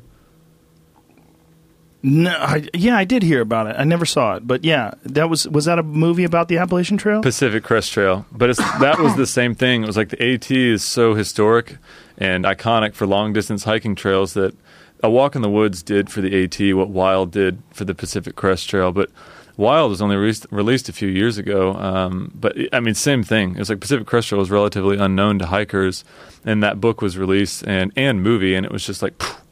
Now Pacific Crest Trail is really hot right now. The Pacific Tre- Crest Trail, though, is the one that goes from Mexico to California, and there's Or, not. or it goes all the way to Canada. oh, okay. Yeah, to yeah. the top. there's not that much water there. No, right. You talk about the East Coast being wet. I think So what do they do there? Uh, my understanding is they have big. Um, I don't know the terminology. It's a big water reservoir, like a big concrete cylinder, out in the middle of the uh, of the desert. And um, I don't know if it's a rainwater or if somebody actually goes out there and fills it up, kind of like a trail. Trail angel kind of goes out there and Trail Angel? that's another term too. Trail Angel? Trail angel. Uh, all right, so take, we'll take we'll take it we'll take a sidestep into trail angel. So trail Smooth is going to educate us on the Trail Angel. Go ahead, Smooth. All right, yeah, we'll get we'll get an AT dictionary going. Um, but yeah, the trail angels and that term was um, so when you're hiking on the AT, you come to towns and you're like, uh, I need transportation to the grocery store. You know, the grocery store is actually ten miles away from the trail crossing. Like, okay, does that mean I hike ten more miles down the highway to get you know some groceries, then ten more miles back? No, you hitchhike. And then you hitchhike in town. That's kind of that that that person then becomes a trail angel. Whoa, but hitchhiking is fucking dangerous. Have you ever done it? Um, Maybe in the younger days. I'm trying to think. I definitely got rides from people when my car broke down in in Massachusetts, but I don't think I actually hitchhiked. Like I'm with pretty the, sure- with the, like that was desperation without yeah, the yeah. intent. Like I'm gonna get a ride from somebody. No, I never I never went out there and put my thumb out and said I'm going to get from here to there by hitchhiking. Never did that. You did. Yeah, I mean, But you did. You're you're a fairly young guy. How old are you? 28, 28. Yeah, okay. So you're talking about within the last 10 years you hitchhiked. a fair amount. That's fucking crazy. Yeah, That's like when people already know that hitchhiking is a good way to kill folks. like if you want to kill somebody, what do you, you kill some fucking kid with a backpack? That's the move. right. It's a great opportunity to kill, right? But if you're gonna be one of those psychos, I yeah, would, you know, I would just assume. yeah. I, I, everybody was pretty nice, you know. But it's different parts of the country too. You know, like if you're gonna go hitchhiking in like New York, you're gonna run into some really weird people. If you're like just outside of Manhattan, you got your thumb out, you're trying to get picked up, you might get picked up by a fucking complete psycho. But if you're in like Wyoming or something, and there's like no one out there, and you're hiking, and like rural Alabama. uh, mm, yeah, woof. Pennsylvania with those crackheads screaming at each other. in exactly. the. Every there are weirdos everywhere. But I will say, like, uh, so before the AT, I was in New Zealand, and New Zealand is higher standard of living than the states, and I feel like you there's very low crime rate there, and hitchhiking is not taboo there. I always heard that you know New Zealand was kind of like the states uh, was in the fifties. And it was just like kind of like a, a safe, happy place. You know, there's no crime. Everybody's nice to each other. High standard of living. Um, and in New Zealand, it was like they had um, some bus stops, like uh, the equivalent of like a bus stop, and it was like a hitchhiking bench. So you would sit there, and like people would drive on their way to work, and somebody'd be sitting on the bench, like, "Hey, pick me up," you know. But it was like systemized, you know. It's like people Wow. hitchhike. So it's like that. The taboo was kind of broken in New Zealand. It was like this is normal people, or it's it's economical, it's efficient. Like why not, you know? But It's uh, it's not something I would ever do, but man, I remember I got my my tr- my car rather broke down once in a, in a snowstorm, and these people took me back to their house, and they were so normal. They were really normal people, and they made me. That I, I was on my way to visit my girlfriend, and her mom and her drove to get me at these people's house, and I was in there. I was driving up there, and we just got caught in a freak snowstorm. Car broke down, and I remember thinking, like, what kind of person just picks someone up and takes them to their house? They're so Must, nice. must be a weirdo, right? no, they were really nice. They were really nice people. They just took a chance, you know. I guess the, the fear comes from that like 0.01%, right? That's going to Mhm. do something. It's like uh, vast majority are, you know, why not? I'm just looking to help somebody out. It's like same thing with like Airbnb. There was that fear. It was like, oh, there's no way I could let somebody come into my house or couch surfing. You know, you know what couch surfing is? It's like um, Airbnb for free, essentially. You put up your couch on this website and you offer um, yeah, say like I've got a couch. Does anybody want to stay on it? And then you say, like, I'm coming through on these dates, and you request the couch for free.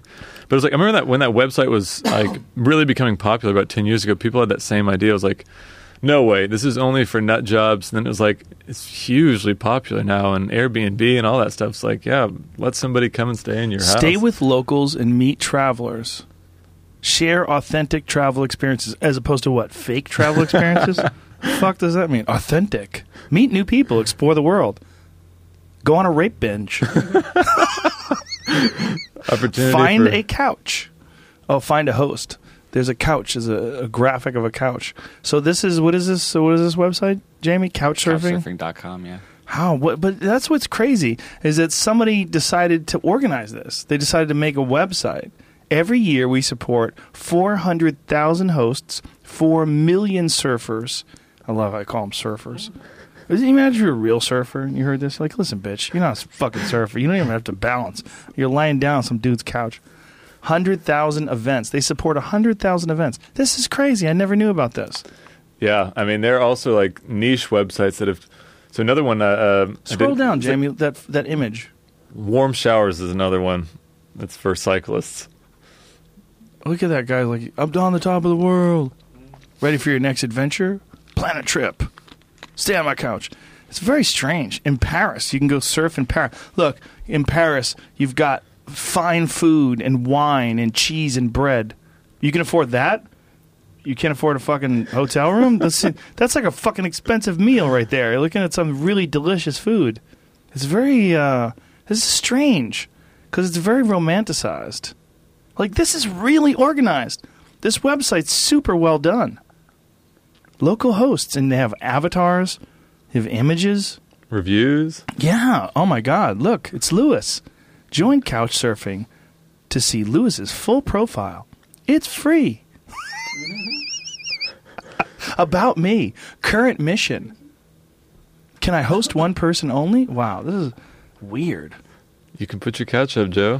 No, that's not going to happen. I have kids, but it is interesting. I mean, it's like it's the the good aspects of it are, I'm sure, far outweigh the negatives. You know, most people are just enjoying themselves, meeting nice people, meeting like-minded people, traveling around. Like my fear, ob- obviously, humor aside, but my fears are probably fairly unfounded, right? But isn't that kind of how it is with life? Like most most people that you meet, like m- the vast majority of people, are really pretty nice. Like this is well intentioned. yeah, it's a really safe time to be a person. You know, I mean, almost all interactions you have with people on a daily basis are safe and fairly friendly. Even like rude people are like, what's the big deal? They say a word. You know, like most. They're almost not going to harm you. yeah, most almost nothing happens most of the time. But we're so obsessed with the news where you tune in to, you know, any news channel, all you're getting is the collective bad news of Shark. 7 billion people cuz that's what sells. If it bleeds it leads. Run with it, Mike. And Mike runs with it. Yeah, you know, I mean, this is that's actually a very when you really look at it that way, that's a very positive trend that people are doing this and hosting The- hosting people. Shared shared economy. Yeah. What's this? That's really nice. You know, it's nice that people will offer up their couch for free. Yeah. It's good stuff. It is good stuff. So, uh, do you ever stop and think, like, what if I hadn't gone on this journey of exploration and I stayed an accountant and you would be living that life of the droning existence where every day you just fucking showing up at the same place, crunching numbers and hating life and wishing for some kind of adventure or something different. No, I, I can't I can't relate to that. I I think no matter what, whether it's AT or something, I think I would have. Yeah, I'm too impatient. You know, I get bored too easily. Something. You know, I would have done something. But a lot of people don't. A lot of people are like you, and they just never make that move. They never they never take that chance. So yeah, I think when I talk to even a lot of my friends that are still doing, I'm not going to call them crappy jobs, but you know, because I think they do provide a lot of things that they like. You know, security. You can't. Some people love that security, like getting Yeah. a paycheck. You know. Um, but it's like I, I don't think they view it like that. It's not like, oh, this may not be the best thing, but I like it. You know, it's not like uh, Mm-hmm. I don't know. It's like some some people think this is so bad, or I, I just can't. I just have to. Like I just don't think that that that threshold ever crosses most people. You know. Yeah. Uh, well, you know, p- people vary. You know, the the personality types that go on that trail. I mean, that's like a very very extreme personality type. But I think most people have a certain amount of, if not wanderlust, at least curiosity. It's just a matter of how much of it do you, how much of it do you nurture, how much of how much of that that needed Do you feed? Yeah. Right? There's also there's also a real problem in not recognizing the finite nature of existence. You know, I mean, just when you're 20, especially, or 21, or what, whatever it is, when you enter into these jobs, you don't realize, like, hey, man, you've only got like a few decades Right. of of good times. you could do this for 40 years. Yeah. Easily. Oh, easily, Yeah. easily. And then we've all met those people that have done it for 40 years and they're just beaten down by life and they have that dull, desperate look in their eyes. It's just this sadness in their eyes where their life is just it's not it's not good. It hasn't turned out well. There's not a lot of joy there. Yeah. And hold on to the vacations big time. Oh, you're scaring the shit out of me, Chris. scaring the shit out of me. So you in the middle of doing all this, right? So you do this, you go on this crazy 7-month adventure, and when it's over, what was that like? When you when you hit the end and you realize is there like a bell you ring or anything like that? I Should put a bell up there. So I mean, going northbound, there's there's like the there's like this epic Mount Katahdin. It's like a beautiful big mountain. Um, one of the like the most epic climbs. Um, that's in Maine. So if you go south, you end in Georgia, and you end on Springer Mountain, which is just not as not as epic. not as dramatic. You know, you're right. So, but yeah, I mean, you finish it. There's just a plaque, and it's like, dude, you finished. Really? And you touch the plaque? Do you have to touch it? What if you get right before it and you quit? It's Like right before, like a foot before. Fuck this. just collapse. Yeah, like two Nah, feet before the plaque. Yeah, no, I'm it good. count? Yeah. That's it. So that's that's in Maine. That's the in, that's the finish. And That's the um, finish. And uh, yeah, Wow. northbounders. How many people fake it? Take a picture of that. Dude, it, dude. You can go hike that in one day. Yeah, for yeah, sure. that's. You would at least. You, I would probably do that. I'd go hike it in a day, and then get that weird feeling of watching these people that are covered in two inches of grime climb up that hill. Can you pull up Springer? Look at that guy. pull up That Springer Mountain? motherfucker. Look at that guy. That guy looks like he's been hiking for seven months. hiker. What's it called? Spring. Springer Mountain. Springer Mountain. Look at that guy's face. Jesus Christ. He's just all hair and. So, um, There you go. Yeah.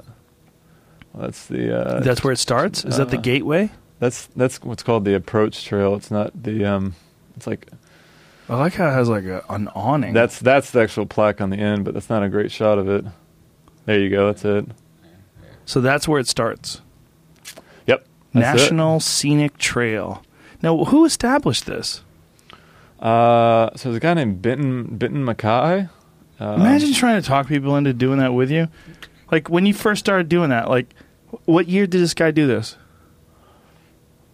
I know I know these dates, but I, I don't I think Take a guess. 30s, 30s, 30s. So imagine 1930s, fucking Great Depression, that old deal. Those are the people back then. And this guy says, "I know what I'm going to do. I'm going to walk all the way up to Maine, and I'm going to start a whole movement. A bunch of other people are going to do it as well." They're Yeah. probably like, "Fuck you, dude.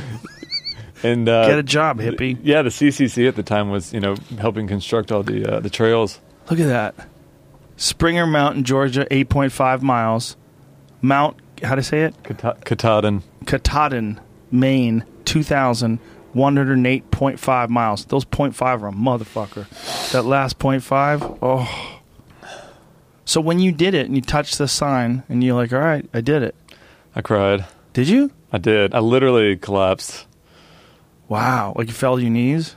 It was like it was seriously one of the most emotional times of my life. I Like would imagine. I was just yeah, even even like that morning I woke up and I was just like, "Oh my gosh, this is this is ending." You know, it's like so much just so long. I'd been thinking about it from yeah, I mean childhood, you know, and then it was like not only thinking about it for, you know, a decade, but then it was actually hiking the darn thing for 6 months and it was just like getting there it was like by that time like I had stress fractures forming in my feet and Really? uh yeah, I was just in bad shape. I wasn't sleeping well because you know at, at night it was getting down to zero degrees every night, and my sleeping bag was not cutting it. So I was just like, it was just a lot, man. You know?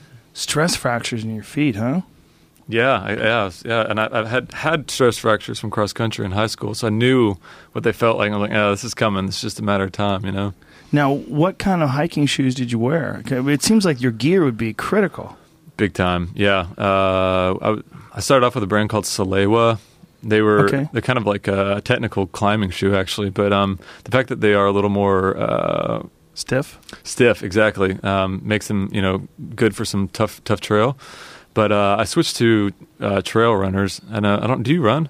Yeah, I started re- really, really recently, like a few days Actually, I think. I saw you post something on Facebook. You had a rough a rough run. Fucking terrible at it. I'm built like a bowling ball. It's not not good for running. I gotta lose some weight if I want to keep doing this. But yeah, I've been running for a few days now. But uh, yeah, I, I switched to um, basically just running shoes with a little thicker tread. Like Salomon's. Salomon's is a great brand. Uh, yeah, I, wear- I, I got those for the very purpose of running up hills. you like them? Yeah, they seem good. They've got good traction to them, good tread, like a thick tread, but yet they're still built like a running shoe. Very yeah. light. Those are good hiking shoes. Something that your feet can breathe and give you some cushion. And you don't need any ankle support. You don't feel like feel like that's overrated. It's more like a Uh, mountaineering thing. yeah, I think there's kind of this theory that your ankles toughen up. hmm Um, I don't know if that's really true, but I, I think I kind of fell into that belief that I was rolling ankles so much in the first like 100, 200 miles of the trail, and by the end of it, I was just like, just keep going, you know? Yeah, yeah. I've always wondered about that because a lot of uh, people that hunt they wear these like really stiff, very tactical mountain hiking boots where they uh, they go I don't get up. that. Yeah, they go like ten inches up the ankle and they lace them up tight.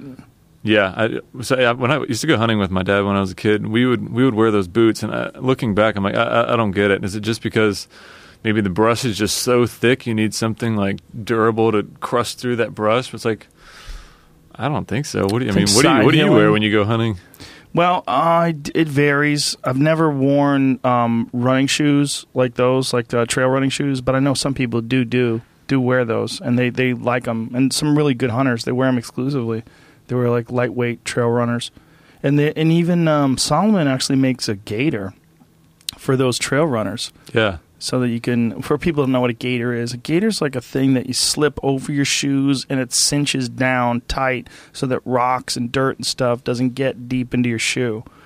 Um, and I think Kuiu is coming out with a, a boot that actually has a gaiter built in, which is kind of interesting.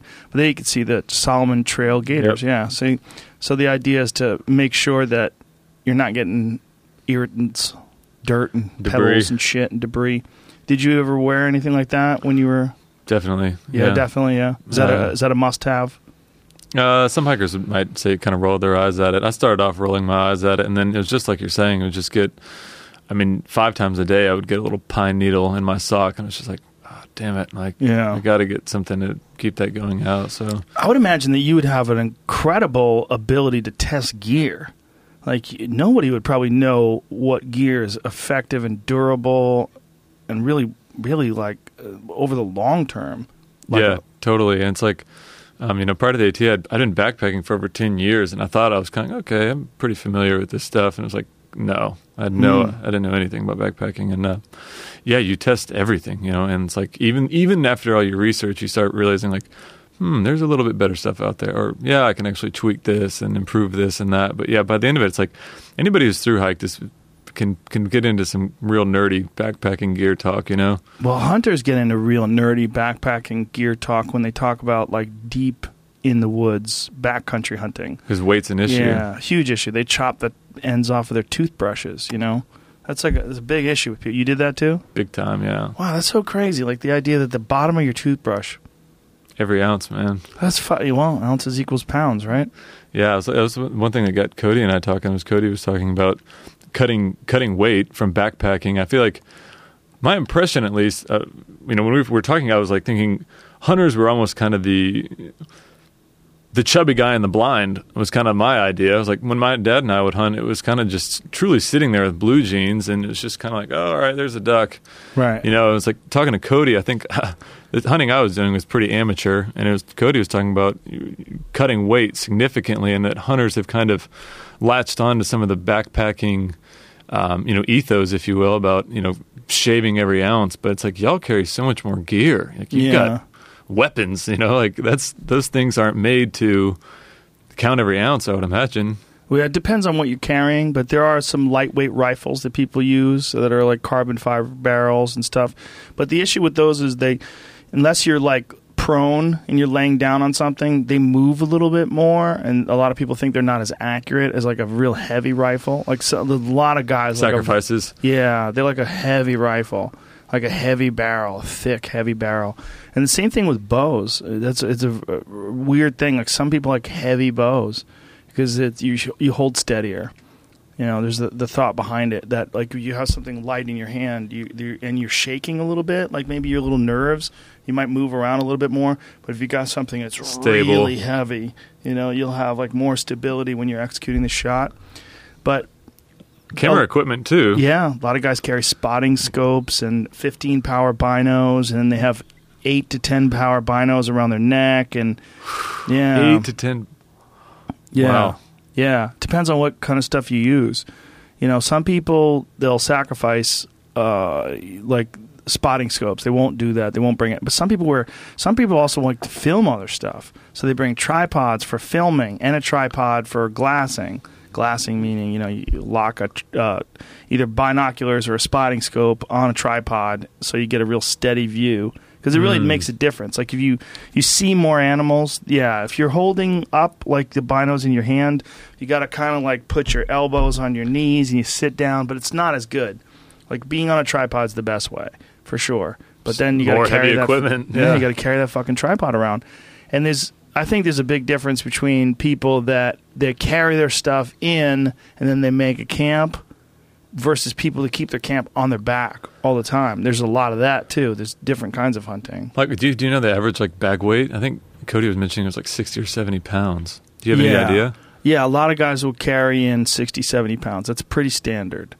But again, they're not. These guys are not carrying their camp on their back. But if they do, like if they know they have to go in deep and they have to live off their back, like they have a bivy bivy tent and they they do the whole thing off their back, most guys will try to drop it in the forties. But if you carry around forty fucking pounds, man, like there's a company called the Outdoorsmans in Phoenix, and they make like a real high end pack. And one of the things that they've made uh, that they actually just sent me, it's a pack frame that has like an Olympic plate mount on it, so you can put like a 45 pound plate and another 45 pound plate, like a 90 pound plate, and you train with this fucking pack frame on. So you put the pack frame on, Plate? You mean like a literally like, like, a Olympic, weight? like lifting, like Ah, lifting yeah, yeah, plate. yeah, okay. And it slides onto your back the same way it would slide onto the end of a barbell. And it, you know, use a clamp like a uh, like a barbell clamp, locks the plate in place, and then you go up hills with these fucking things on. So these guys are Just training. training. Yeah, they're training to get ready for these backcountry hunts. I had the same idea as you did. I thought hunters were like, oh, the Duck Dynasty guys, they're all fat. Right. And they, they're just rednecks. They're shooting at shit. Yeah. No, not Western hunting. So there's a big difference between, between, the southern the southern hunter. yeah, well, there's a big difference between blind hunting, like people that sit in these blinds. When what a blind is is like for people listening is like um, it's basically like a little structure that's covered with like camo, and you're you're hiding. You know, you're hiding, waiting for the animal, and then you shoot them. Or tree stand, same thing. You're sitting in the tree stand, you're waiting, and then you shoot them.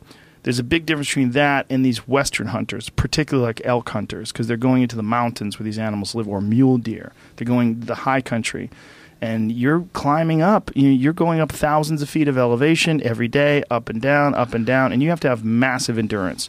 So a lot of these guys start trail running. A lot of these guys start uh, putting packs on their back with with heavy weights in the pack and training, getting ready for these. Otherwise, you're fucking miserable. If you're not in like real shape, you're Yeah. miserable. Yeah, got to get fit. You got to get real fit. Like That's interesting. yeah, it's Ath- not what people think it is. Well, my friend Cameron Hanes, he does a lot of ultra marathons. He just he just did the Bigfoot 200, which is 205 miles in Washington State. How long does that take? 78 hours. He ran for 78 hours. Wow. Fuck everything about that. Wow. All right, but but that just shows you. I mean, he's as extreme as it gets. You know, he's like one of the top bow hunters in the world. But the point is, these people are athletes. The the the the and the, the, the group of them, the elite of the elite. There's so few. It's a really really small club of individuals that get to that point. But the vast majority of them are in spectacular shape where they're constantly running trails. They're constantly working out. They're constantly in shape. And the reason being is if you're not, you're not going to be successful in the backcountry. Right. And one of the things that really haunts them is when they can't get to an animal because they're out of shape. And I've been there before. I've tried that. Where I like uh, when I was uh, last year, I was hunting with Cam, and we went up. We were trying to get to this elk, and he ran up the hill like a fucking mountain goat, and I'm halfway behind him, like. I thought I was in pretty good shape, and I am for the stuff I do, but I wasn't in good shape for running up hills. You know, you gotta you gotta do that to be in shape for running up hills. You gotta run up hills, and a lot of these guys they're they they have these uh, events, these uh, train to hunt events that they do where they compete against each other, and they put backpacks on and they, they run and they, they, they try to get from point A to point B faster, which a lot of people are criticizing. They think it's kind of dangerous and it's because it's not really Riding with weapons. What, what is, what's dangerous Wait. about it? wait Oh, just, you're No. talking about still about the barbell. Yeah, like usually they, the barbell thing is completely new and ventured by the outdoorsmen. It hasn't even come out yet. But most people just pack heavy weights like sandbags and Right. strap them down to their backpack. But uh, it's it's a different world as far as like the perception of what what these people are versus what they're actually doing.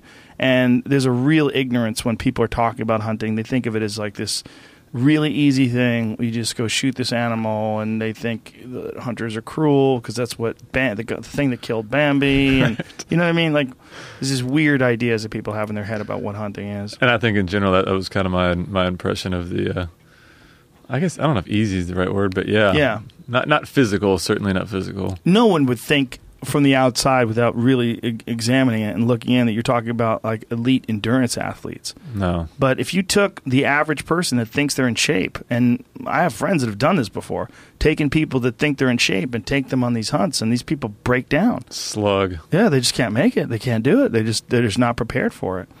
And it's hard to prepare. And there's they say there's very few things you can do other than put weight on your back and go up go up and down hills. Other than just do it. Yeah. Um, some people say uh, st- boxes, you know, steps. You know those things like where people step up with one leg uh, at a gym. Yeah. You know, and they and they do that over and over again. They, some people say that that's a good way to prepare for for hiking as well. Just box steps over and over again. Like commit to Get that. Yep. Yeah, just get those quads. Iron- weird, weirdly, in some ways, um, trail bikes are apparently very good. Like doing dirt bike because you're constantly pumping one leg at a time, and apparently that is very good for mimicking the the type of uh, strength that you need to get up and down hills. I guess back to like what you said about just doing it though. It's like Yeah, just do it. You know. It sucks though, man. I did it the other day. I did a, a five mile hike or a four mile hike, and uh, one of the the whole one of the miles. I did it with my daughter, who's fifty pounds, and for a mile up the hill, I carried her on my back. So There's she your workout. she got tired, and so uh, I put her on my shoulders and I carried her one mile straight uphill on my back, and oh my god, I was drenched.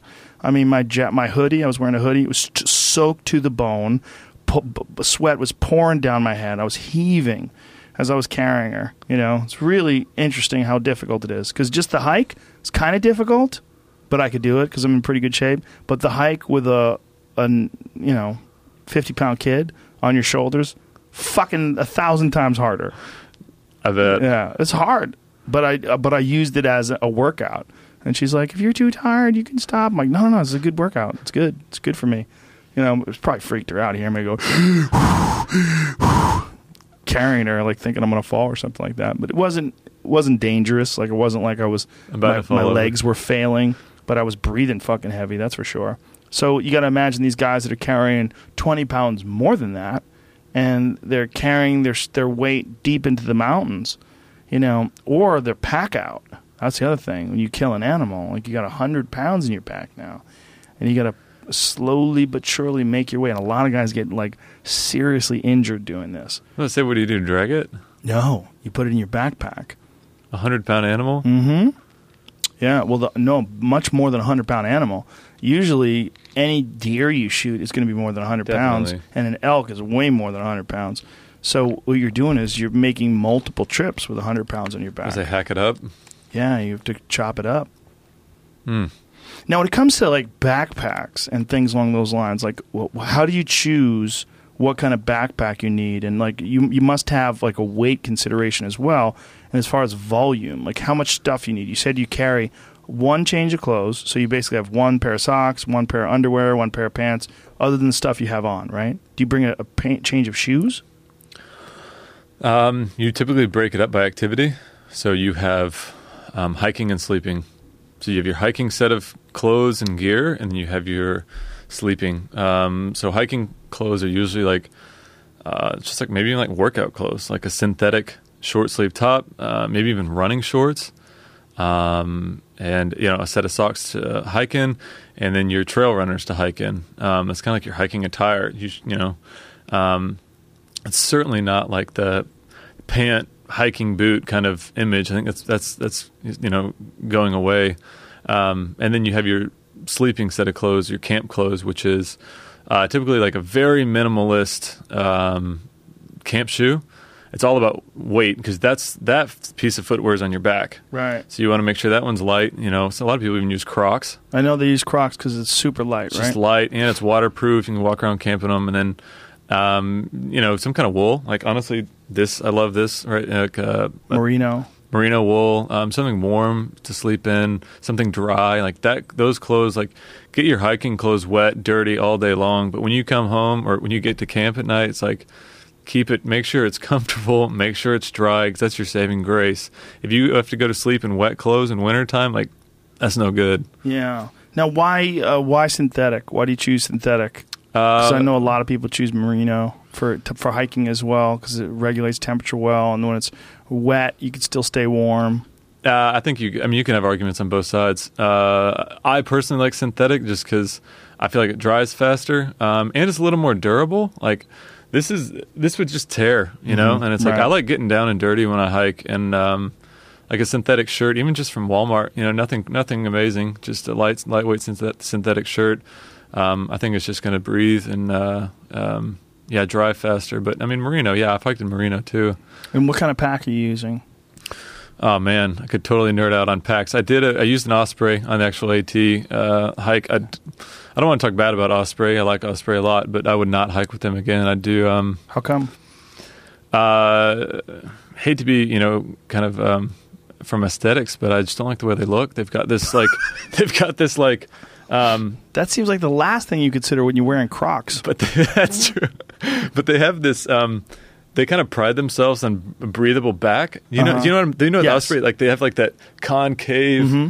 back, and it just feels like a like a turtle shell. I just can't stand it. It's like I feel like I'm like falling back with it on. Oh, okay. So the weight's not tight to your back. yeah, I want Right. something snug on my back. Um, I guess that's not. I mean, that's a little utility, not. But just, that's a big issue for utility. yeah, yeah, exactly. But you So- just think they look weird too. well, exactly. It's like you, I don't like it. It just looks bizarre. Like, having what? What's the name of the pack so we can pull it up?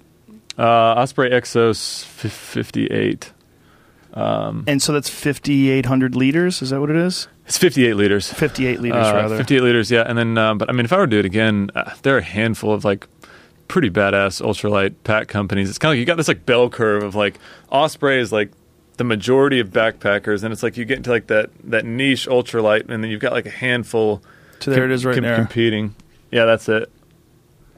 So that's uh, it. Just looks like a, a Yeah, you see that space in between Mhm. the back? right. I'm not into that. So that's just for breathability. Yeah, but it's like, man, you're a sweaty pig no matter how you look at it. I, I, just, I, don't, I just don't see the argument for breathability back there. Do some people like it? Definitely. So it's just uh, it's Maybe it's a personal, preference. Yeah. So what is like? What's the elite of the elite? Uh, I could, I would probably say like four. There's um, Hyperlight Mountain Gear. Uh, they make what's uh, Cuben fiber. Do you know Cuben fiber, the material? Cuben? Cuben fiber. It's called Dyneema now. It's like okay, I've heard of Dyneema. Dyneema. Uh, They use that for um, bowstrings. Oh yeah. Yeah. So, uh, but it's lightweight, it's strong. Um, they're super expensive. Um, Hyperlight Mountain Gear makes I like their packs. Gossamer Gear, they make great packs, a little more affordable. Um, super lightweight. Granite Gear, it's another one, and then ULA Equipment.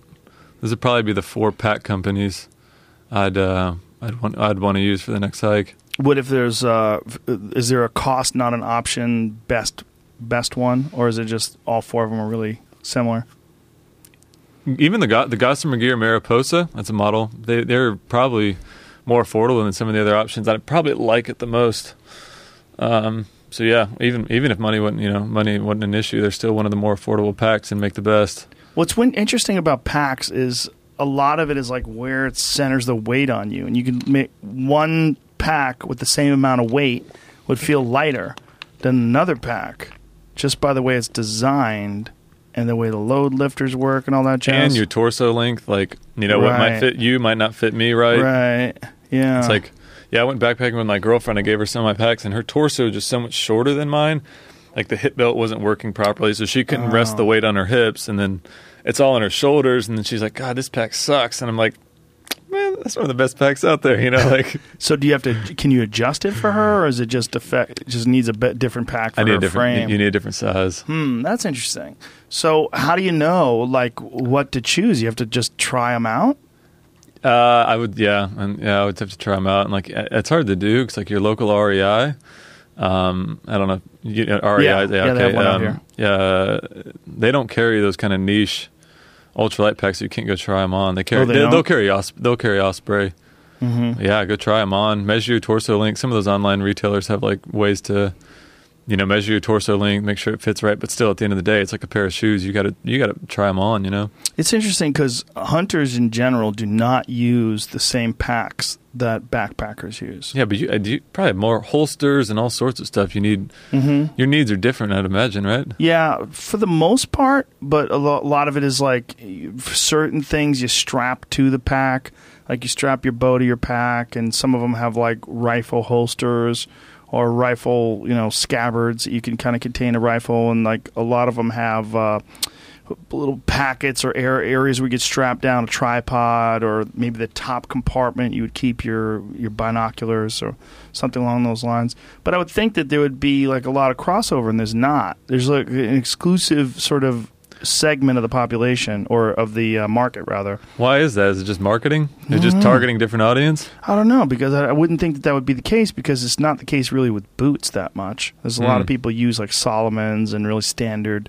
hiking boots. There are hunting boots like Crispi and Kenetrek, and there's a few of those that are like specifically designed. Schnees, Schnees, uh, like people use them for other things too, but they're like really like well known in the hunting world.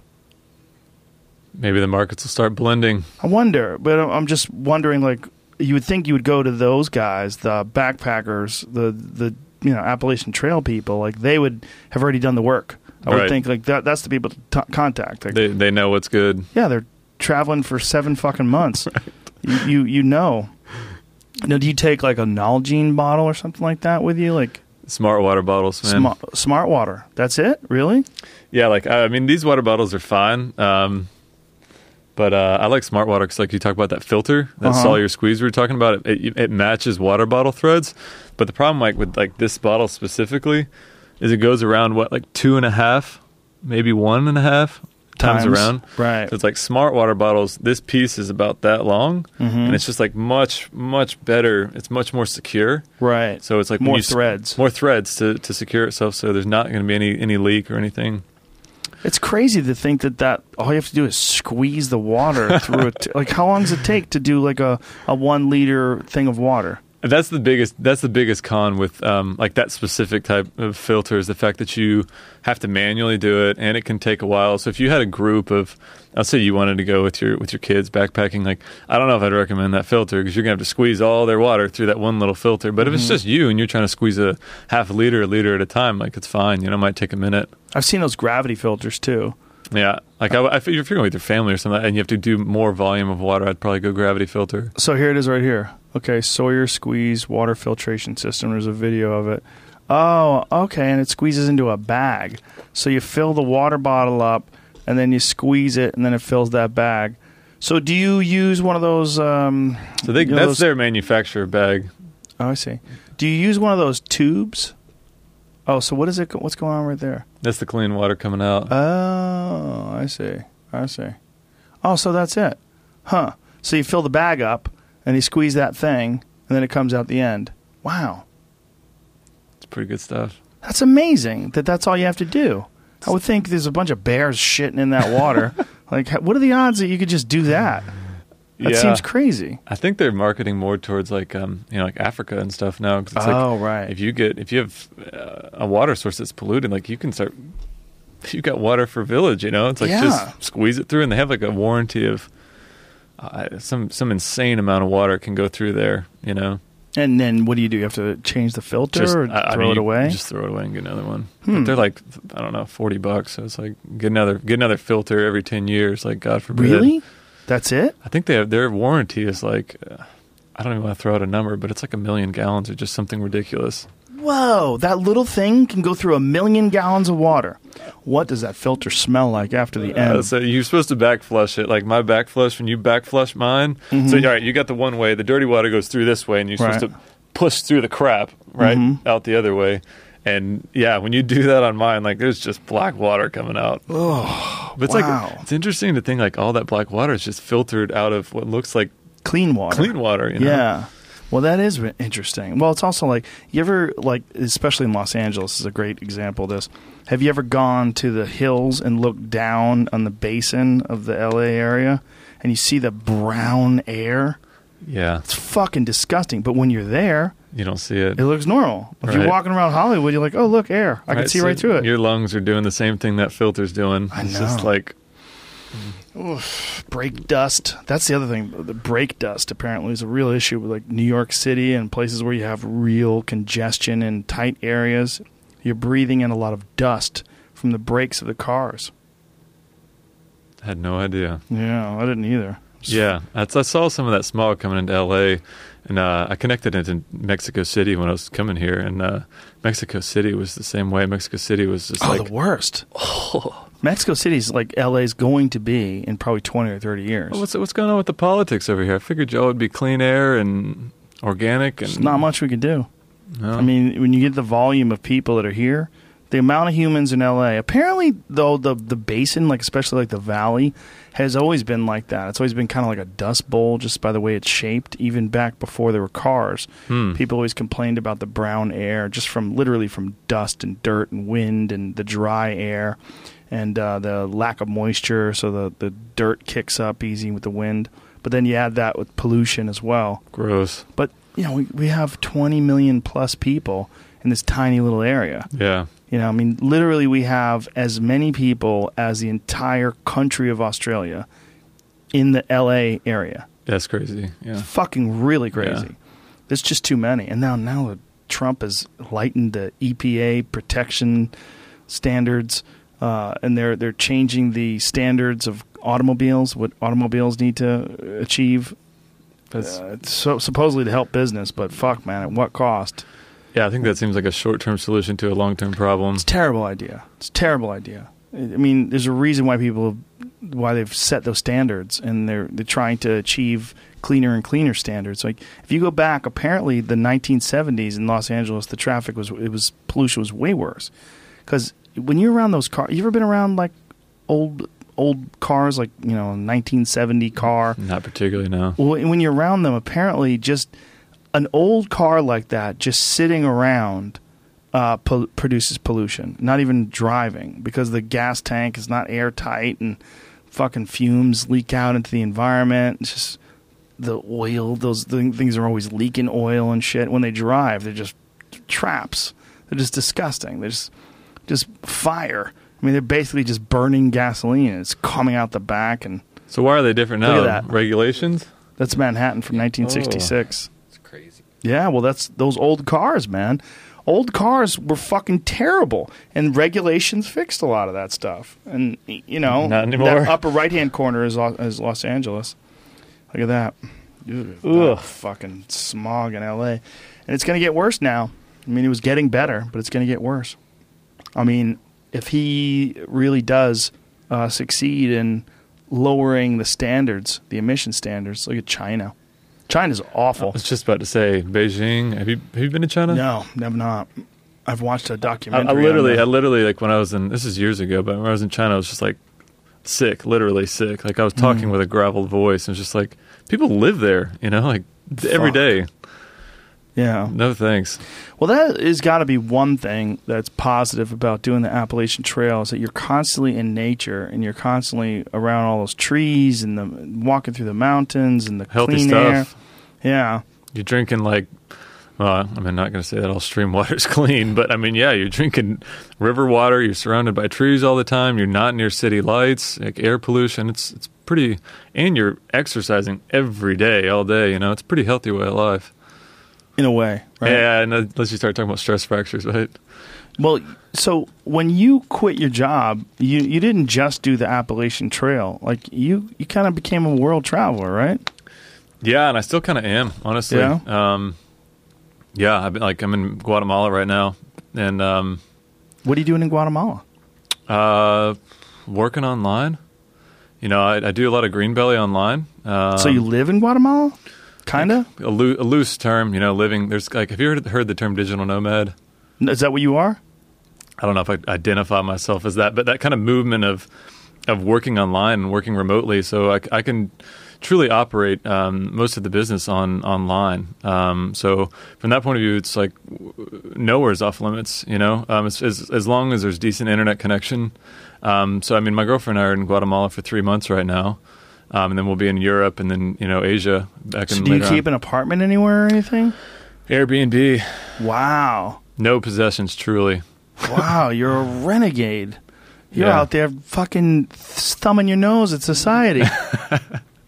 It's uh, it's growing movement, man. Like there are a lot of people. Like you'll go to these cities, like Chiang Mai was where Chiang Mai, Thailand was where I was um, pretty much all of last year. There are thousands of of like young international people like running businesses off their laptop. You know, and I mean, they're hubs all over the world, like like Chiang Mai, where they'll have these like co-working cafes.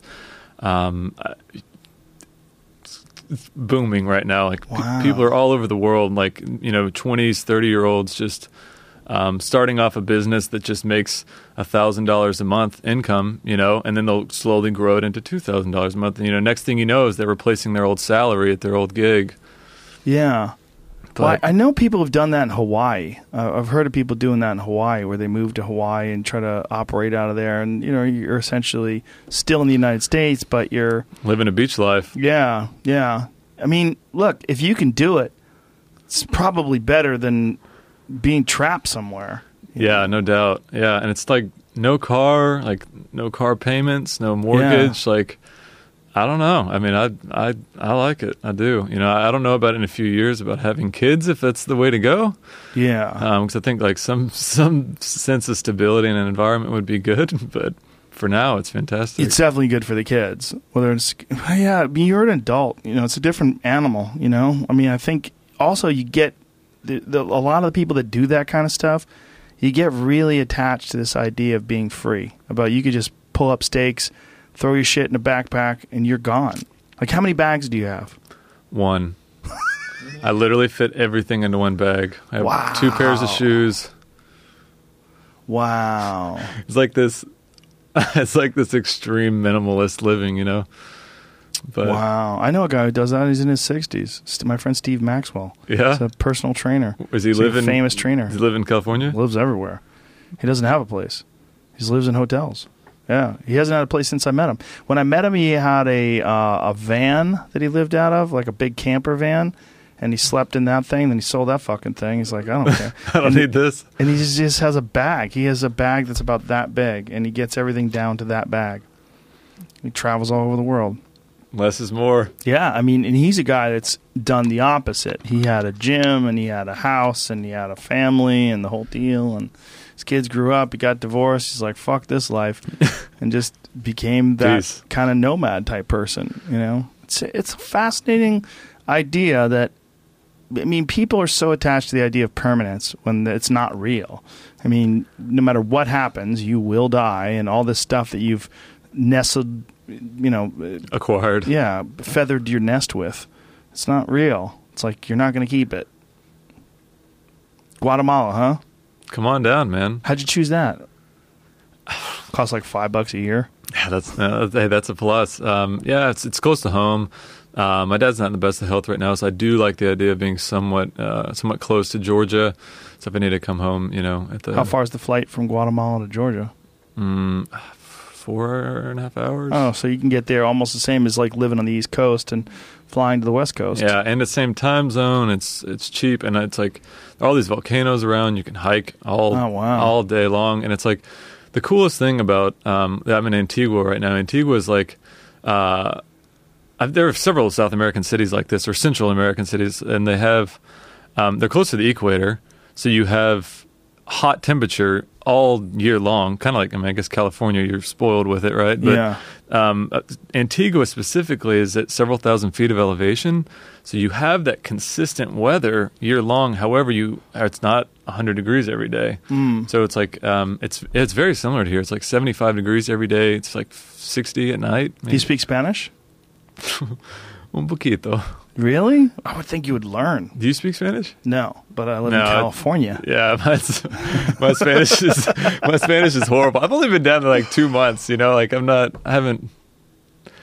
I haven't picked it up though. no. I just got back from Cabo and I felt bad that I didn't speak Spanish while I was down there. I tried, you know, I did the, the you know whole gracias. How and all long were that you down there? Just a week. But Yeah, a week. I mean, yeah, but I would like, I would think like if you stay there for any length of time. Like I have a friend who has a house there. He keeps a house there, and they go there every month. This motherfucker can't speak a word of Spanish. Dude, like that's crazy. like you should learn. It's their language. I know man. it's kind of like a guilty, like an American Yeah. privilege. Like, ah, I'm not gonna wait. But I was in Thailand for a year last year. I don't know ten words in Thai. wow. It's like uh, that's a shame on me, but it's like it's a commitment to learn something that fundamentally different. You know? oh yeah, Thai especially. It's like uh, no you offense. have to learn a whole new alphabet. T- totally. You can't even read it, right? It's like you got to start way back to kindergarten and Thai. You know, At least Spanish, you they Can use the same it. letters. Yeah. So yeah. Thai is like that crazy language. You look at it, it's like it's almost like like music. You know, Yeah, you're it- looking at like musical notes or something. yeah, and it's like other than being in Thailand, there's no advantage of knowing Thai. You Mm, know, and it's right. like I don't mean to bash on Thailand, but it's like uh, Spanish is much more of an incentive. It's like okay, a lot of people speak Spanish. Yeah, That would be a great thing to know. yeah, that makes sense. Spanish is probably next to English, maybe the most popular. What is the most popular Uh, language? I'd say Mandarin, maybe. 'cause it's like Oh, a, that's it's like right. a billion people, but I, I don't know the numbers. Spanish is huge. That seems like a grind. Learning Mandarin. Oh Jesus Christ! And then you have to learn symbols. Like they're not even. It's not even letters. Yeah, right. What the fuck? Right. Their grammar, structure, everything. Yeah. How do they text? how do Chinese people text? Oh my God! How do they text? How is it possible? Uh, no that's idea. like a really. That's a really good point. Why should? Why I should know this? I should have already asked this question. How do they text? Have I asked this question? well, I know in Thai you can switch your keyboard. In Thailand, they like switch their keyboard to, I don't know, I don't, but they don't have the same numbers of keys, so I don't even. Yeah, but with Chinese characters, how the fuck would you send a text? Like, you know, like if you sent a late night booty call, was it just like emojis? you know, Smiley face here now. yeah, smiley face, hard dick, exclamation point, thumbs up. what is this? Oh my god! There they go. They have they have a text. Hmm. But how many characters? They just simplify? Okay, what does a keyboard look like? What does a Chinese character keyboard on a cell phone look like? Hmm. Yeah, but that's a keyboard on a, a laptop. What about cell phone? Limited amount of keys. How weird. Oh wow, they have options. It's Thai.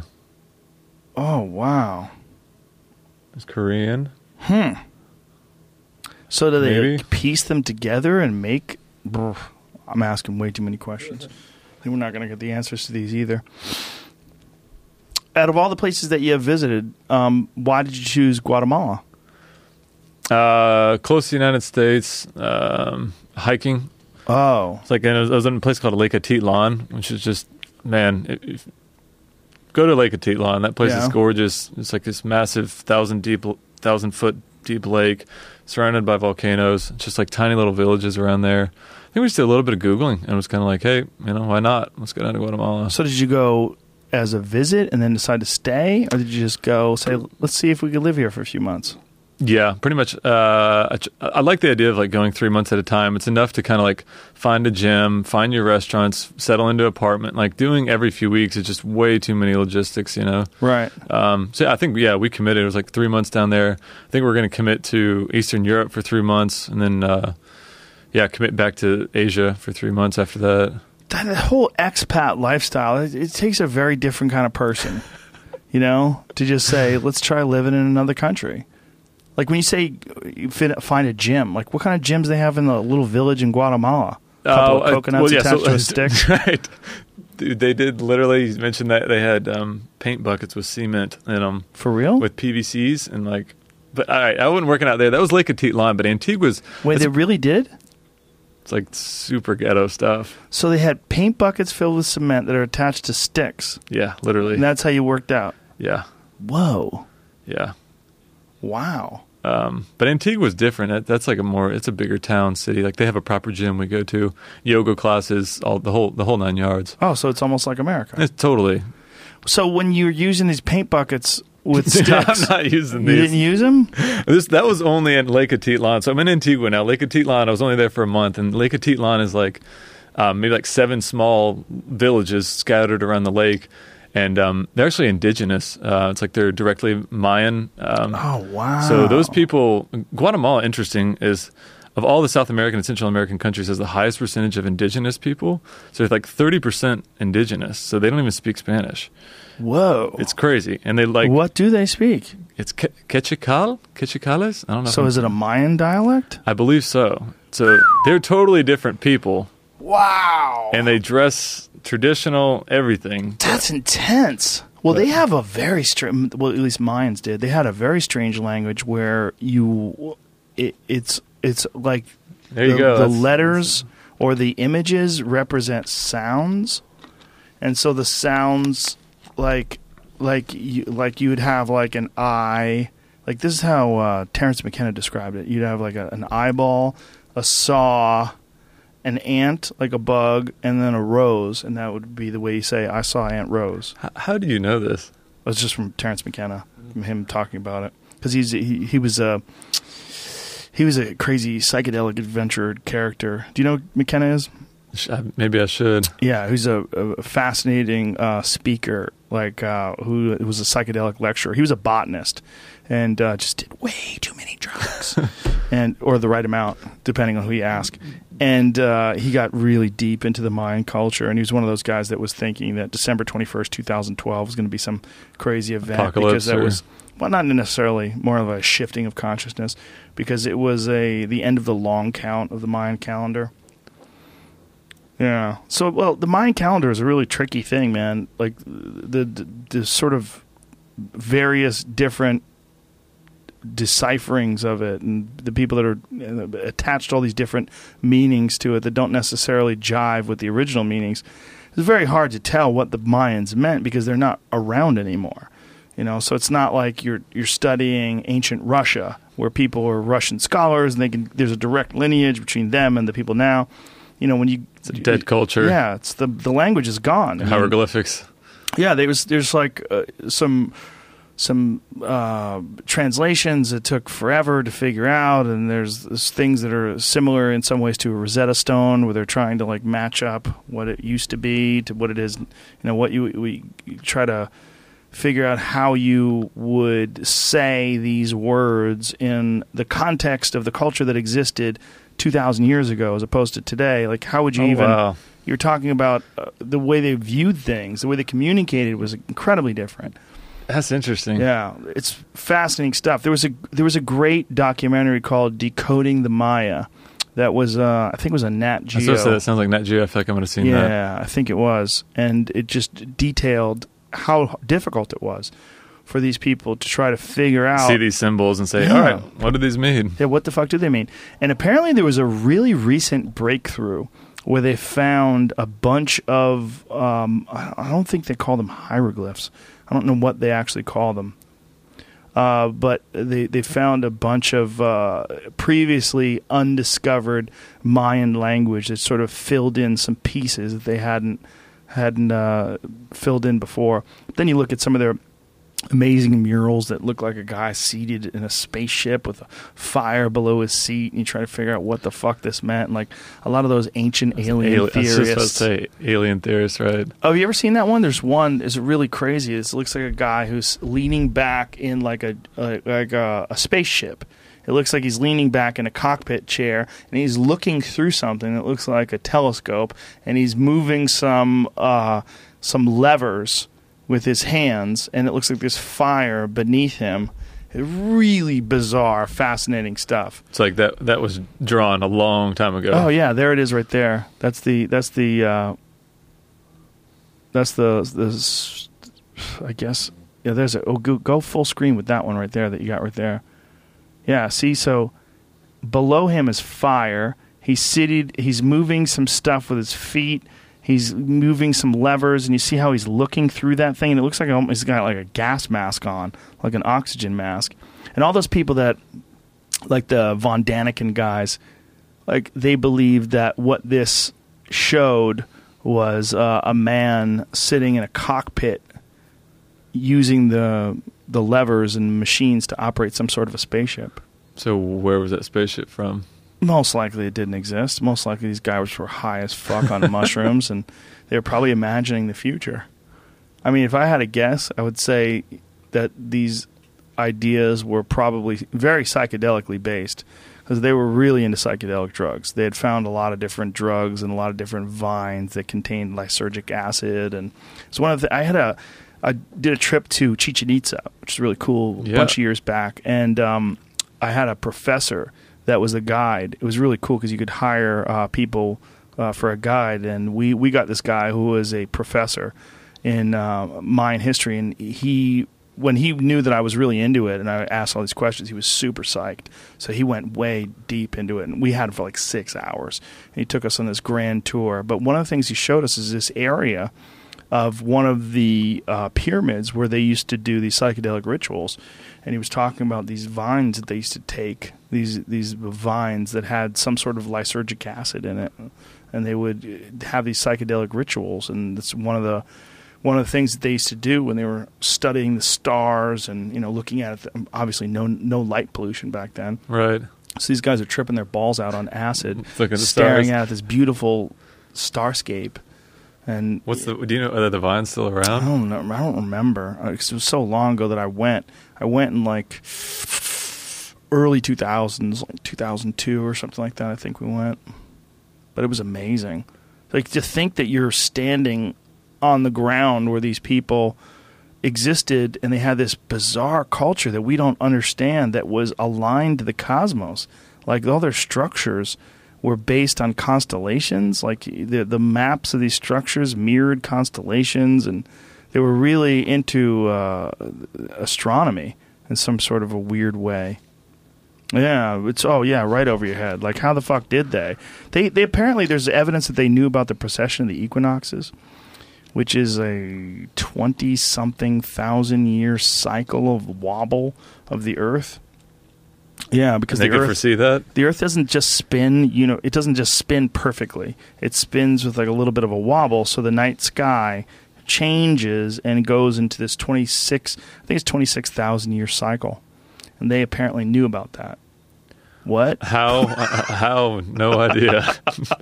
yeah i guess if you have a lot of time back then, and there's no iPhone to constantly distract you with checking your Twitter. Yeah, look at oh, the look at this stars, man. picture on Instagram. you know, you're instead you're just looking at constellations. I just don't know how they would how they would market how they how they would. I mean, I guess that they would see that there's some sort of subtle changing of the night sky in terms of like how it would move a little bit all the time, not just move. Obviously, the night sky moves with the seasons. You're looking at a different image as the the sun, you know, moves and the the, the planet spins. But it's just the the idea that these people had figured out all these different things, like in terms of like mapping constellations, so long ago. Wild. Yeah, amazing.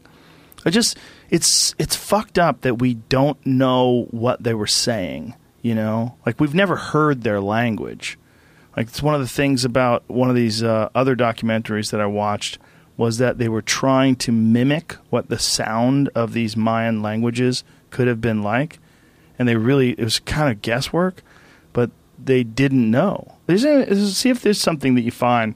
There's something where they um, hear what the Mayan language could have sounded like. You know, and there, there was some sort of a Like really bizarre, like clicks or something. well, it was a, just a weird language, but they, they don't even know if that's right because there's no one around. You know, Total, they, they- total guess. they just they just died. They just went away. You know, it's it's weird. And then they, their language got absorbed, and obviously these people that you were talking about probably have some sort of a dialect. And Yeah, and I have no idea what the correlation is between the current descendants and what you're talking about. you Yeah. know? I, I don't know. I mean, what's really bizarre is that it's not that long ago in terms of human history.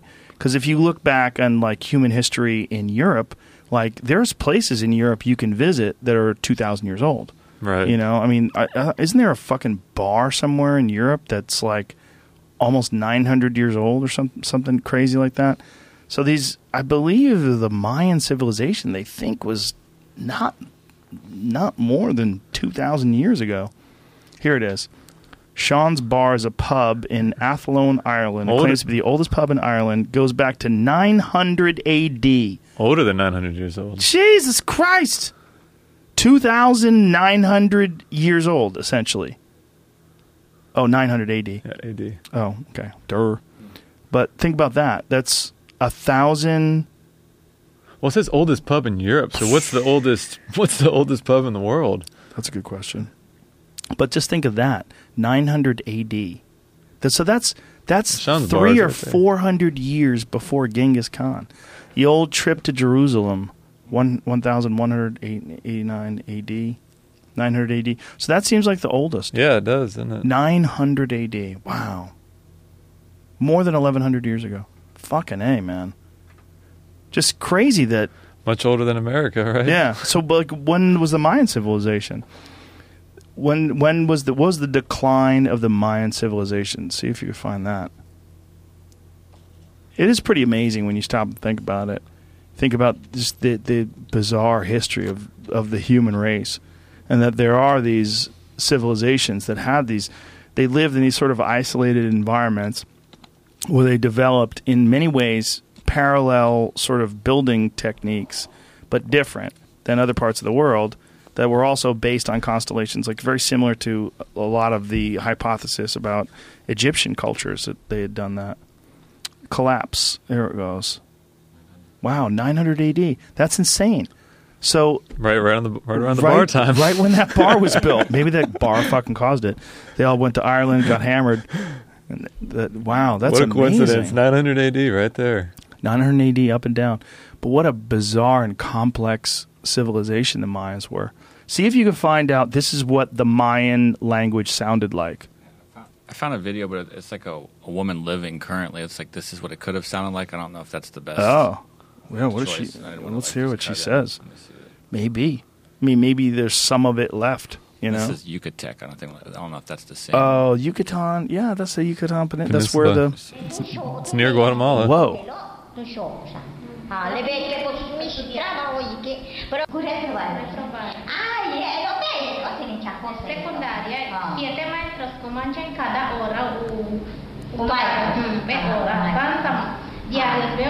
Le vecchie pos- mi strano i che però pure trovare. É, eu tenho, eu tenho que aconselhar. secundaria siete maestros comanche en cada hora u Un maestro. Be ora maestro. tanta diarios veo bisceve semana ka lunes na show mishmata tak bela ke yan bela yan show ka abuelo a mamma che vecchia, che stava. Whoa. Sapeva che che stava che si diceva. Wow. Bene, abilo sono. Tu ya teni wa to chanta chego mene dingin kadin kama. That doesn't sound like anything that I've ever heard before. See I the feel like I heard a few description on here. Spanish words dropped. It says what Yucatec Maya sounds really sounds like. What is it? What does the description say? Uh, this guy had his housekeeper describe what this older woman was saying. Uh, Go back to that. Look at it says attention Mel Gibson.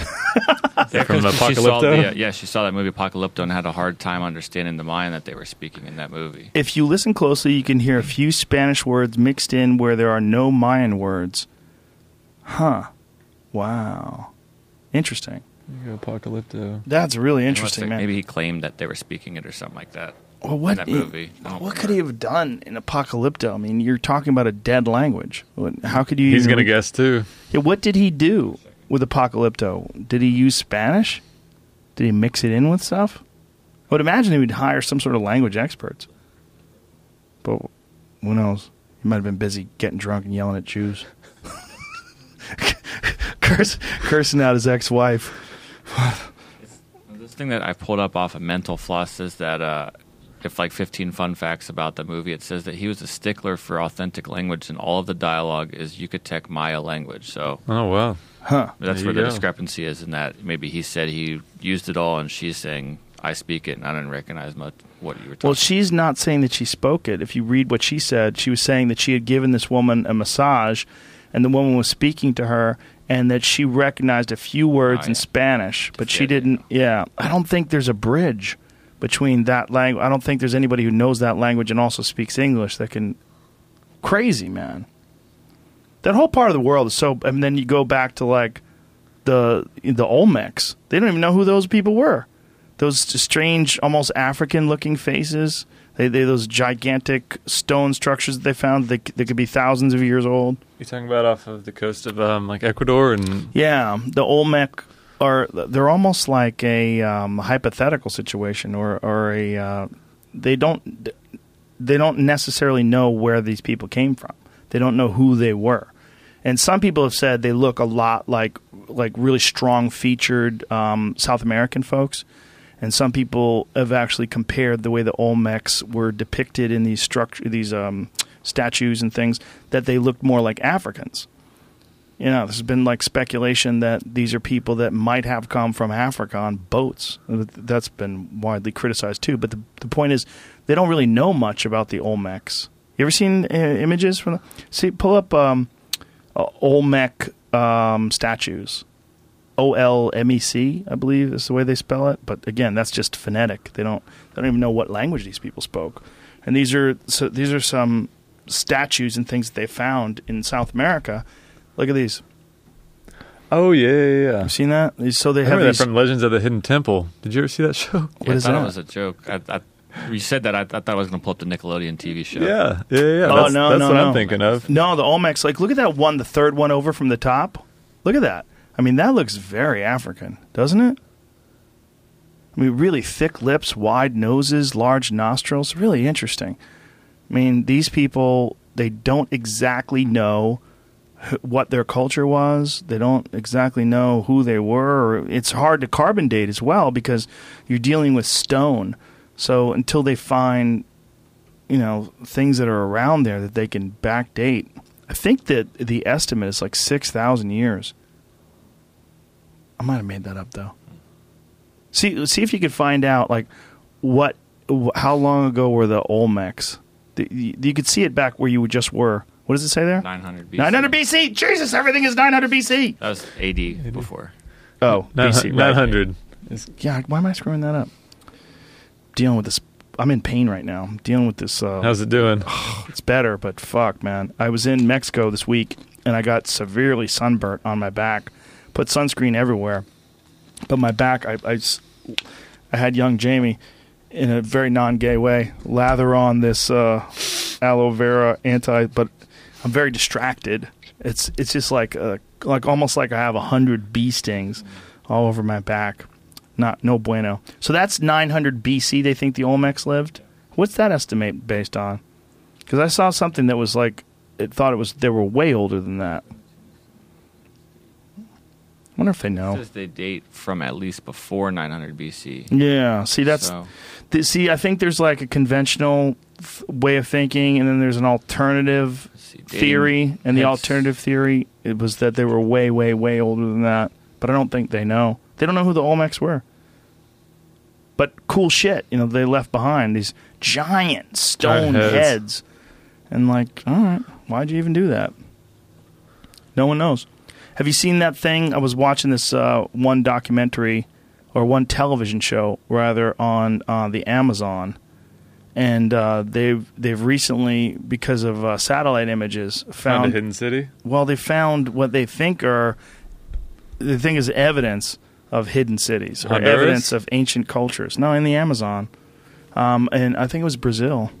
I don't think it was uh, Honduras, but they found uh, like what what appears to be irrigation structures and things that are carved into the ground and things that look like uh, grids where they, they might have had cities and streets.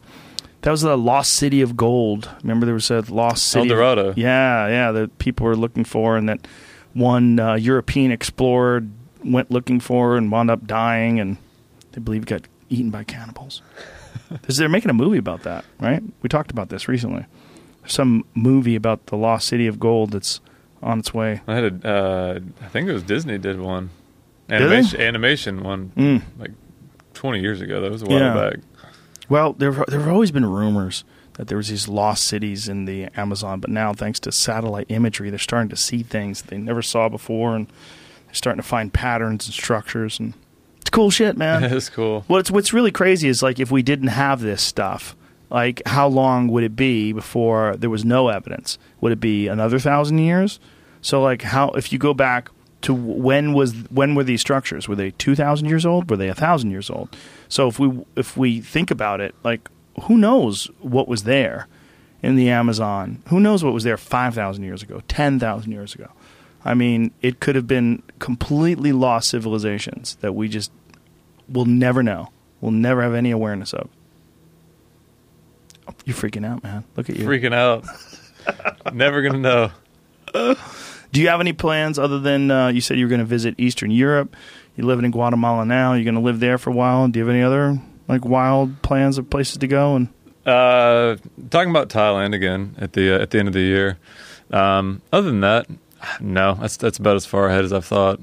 I mean, honestly, like I I came to um, my buddy was in Ojai.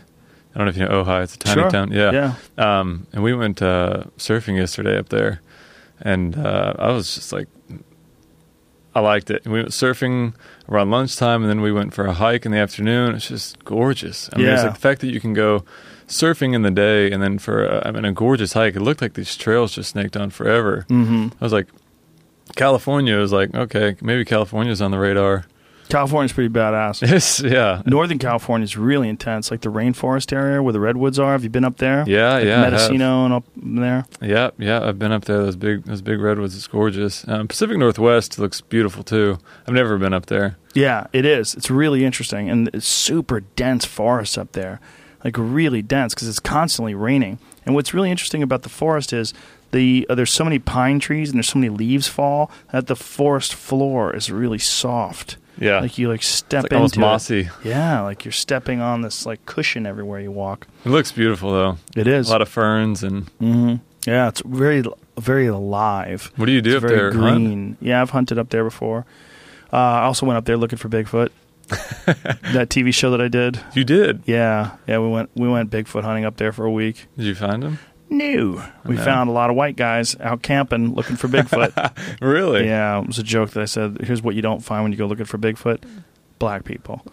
You're more likely to find Bigfoot than you are black people looking for Bigfoot. Just a bunch of white guys camping. exactly. and it was interesting as one of the guys that we talked to was like, "Hey, look, even if we don't find anything, at least we're out here camping." I was like, "Okay, Yeah, that's an the worst case scenario is pretty good. But there's a lot of people out there that claim they've seen things. But I just think they're seeing bears because there are bears up there. There's a lot of black bears up there, and you see them in the distance. And bears do walk on two legs all the time. And I think if you see one in the distance and you see that image and you convince yourself that that's a bear or that's a Bigfoot, Bigfoot. rather, and not a bear, and eh, after a while your memory starts to split. Memories are so bad. Like the human memory is so in- inherently shitty. I mean, a few people have like very clear, distinct memories from the past, but I think even those you're sort of repeating them to yourself and then ingraining them in your head Until you believe it. until you believe them. But I think like what what our memories are good for is like recent events, like or things that are catastrophic. Like don't go near the snake; the snake will kill you. You know that spider's got venom. Oh, I remember the spider. You know, but like as far as like seeing things and being around, especially unusual events that are very unique, like seeing a seven foot tall monkey in the woods or believing you saw that thing. Yeah, no doubt. I think you've seen those uh, like those studies where they'll have like a criminal break into a room and then they'll ask all the you know all Mhm. the all the witnesses how tall was he? I know it's like you know was he black? Was he white? Like all these specific characteristics and like they're all over the place. You all know, it's like place. Yeah, yeah. Human memory is unbelievably bad, and we we count on it so much. And people are always like telling you stories about their childhood. I remember when this happened, and you're like, "Do you really? How much do you really remember?" It's like you might really. And how delusional are you? That's the other part of the problem. Like how how much do you remember of things? Like what is how much do you distort reality to or to fit within your narrative that you enjoy? make a good story, right? Yes, enjoy. Yeah, Uh, but you must run into a lot of those people when you're out there on the on the AT, as it were. What is this? Sasquatch chased deer onto highway. Woman tells deputy. Well, she sounds pretty fucking legit. She's 50. 50 year old tensed. What is tensed? Tensed? It's a city, I guess. Tensed woman. 50 years old. She's probably on pills. Whacked out of her mind. happened Maybe last drunk. week in Ah Idaho. so so legit, dude. But it's in Idaho again. Idaho, high bear population. Idaho has fucking grizzly bears. It's probably out there, whacked out on fucking pills. She sees a bear. She can't wait to call the police. Finally, my life has meaning. At 50 years old, I'm the first one in my town to see Bigfoot. she goes and tells people. Did you run into any wildlife that was weird when you were out there? I I don't know if bears are considered weird, but A lot yeah, of bears. There was um, I was 2013. They were like, you know, Congress seems to shut down about once every decade for you know budget disagreements. Yeah. And in 2013, they shut down, and um, uh, yeah, so they shut down the whole national park system. So you, you know, the AT goes through a lot of national parks. So when they shut down the national park system, nobody's allowed to go into the park. Meaning, so it's like, what the hell are we supposed to do? We've been hiking for four months, and now you're just going to say you can't go through these sections. So, um, it ended up everybody just kind of kept on hiking. Um, but the rangers would kick you out. So what you had to do is you would hike at night. Oh God. Um, so you're hiking at night, but the best thing about hiking at night is the wildlife, you know, because it's like you start, and so like specifically Shenandoah National Park, um, it gets a ton of visitors, and so when they shut down the national park, the only people in there were us. It was like three hikers for this hundred mile section of park. Whoa. So it was like, and the Shenandoah National Park, I believe, is one of the highest concentrated black bear populations in the country. oh Jesus. So, so you have like no disturbance, and you have all these bears. So, um, you know, we'd be hiking at night. I was actually alone um, at this point, but um, yeah, I was hiking through the night one night, and yeah, and, like the sun was rising, and you know, like uh, bears will go up uh, to sleep at night in the trees, um, and when you uh, pass by them, you t- tree a bear, and they'll come out of the tree, and they'll you know claw their way down the tree, and you know that's to slow their fall. But it was like I think I saw 15 bears that morning. Was like- that was just cool, though. It was Wow. just cool. You know, it's just like Now, when you're hiking, are you using headlamps? Are you just going by the moonlight? Or both. I mean, yeah, moonlight if you can. Uh, it's surprising, like your, you know, your eyes adjust in the night. I mean, a lot of times, but if you're under like heavy trees, you know, that's not going to work. But yeah, head, headlamps definitely. and how long was Congress? How long did they shut down the national parks? I don't remember. It wasn't too long. It was a couple weeks. Some, I mean, some hikers we knew like literally holed up in a hotel for a couple weeks until they settled it. just like- Committed. It's just like, eh, what is it? Is a ranger really going to arrest you and like throw you in jail for like hiking a through hiker, like hiking through the park? it's weird that they tell you you can't go anymore. I mean, isn't this like public land? I know. I, I think we all kind of rolled our eyes, or most of us rolled our eyes at it. Like, all right, dude, dude come on. I'm just, I'm just walking through here, you know. so this company that you have, um, Greenbelly Meals, which I've enjoyed these things very much. You you came up with this because you, you needed more nutrition while you're out there. It's hard to find good stuff to eat. Yeah, exactly. Um, and prior to the AT, I was doing, um, I was cycle. Do you know the term cycle touring? You like, it's backpacking on a bike. You you hop on a bicycle and you you cycle, you know, 50, 100 miles a day, and then you camp out at night. So I did that in New Zealand for like three or four months, and it was the same thing. It's just like burning a ton of calories, man. Um, and I needed everything to be light, ready to eat. Um, and then yeah, I came over um, to the states, and right after that trip, I did the Appalachian Trail, and the backpacking food consisted of you know those dehydrated freeze dried meals that you add hot water to. Um, those things like uh, I don't like stopping and cooking um, at all. You know, like it's like if I can keep going, particularly at meals like lunch, just keep going.